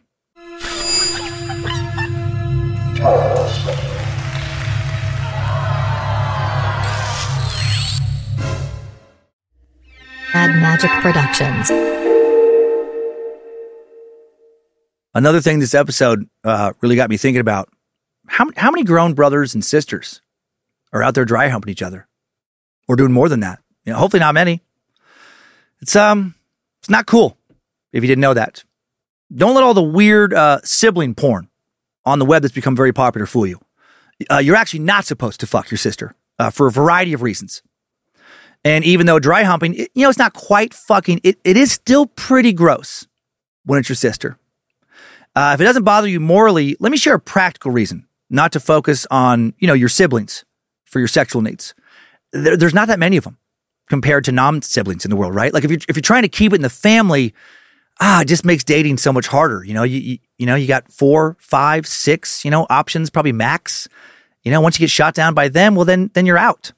You know, you're literally completely out of people now. But if you, if you try to fuck non-siblings, you got bill, billions of potential options. So, you know, if you, if you can't stop yourself from trying to rub one out on sissy for, for other reasons, just, you know, focus on the math of it all. I hope that helps. The more you know. I picture a little rainbow star shooting right now. Hey parents, Greenlight is here to take one big thing off your to-do list, teaching your kids about money. With a Greenlight debit card and money app of their own, kids and teens learn to earn, save, and invest. You can send money instantly, set flexible controls, and get real-time notifications of your kids' money activity. Set up chores and put allowance on autopilot to reward them for their hard work. Then learn about the world of money together. Get one month free when you sign up at greenlight.com slash podcast.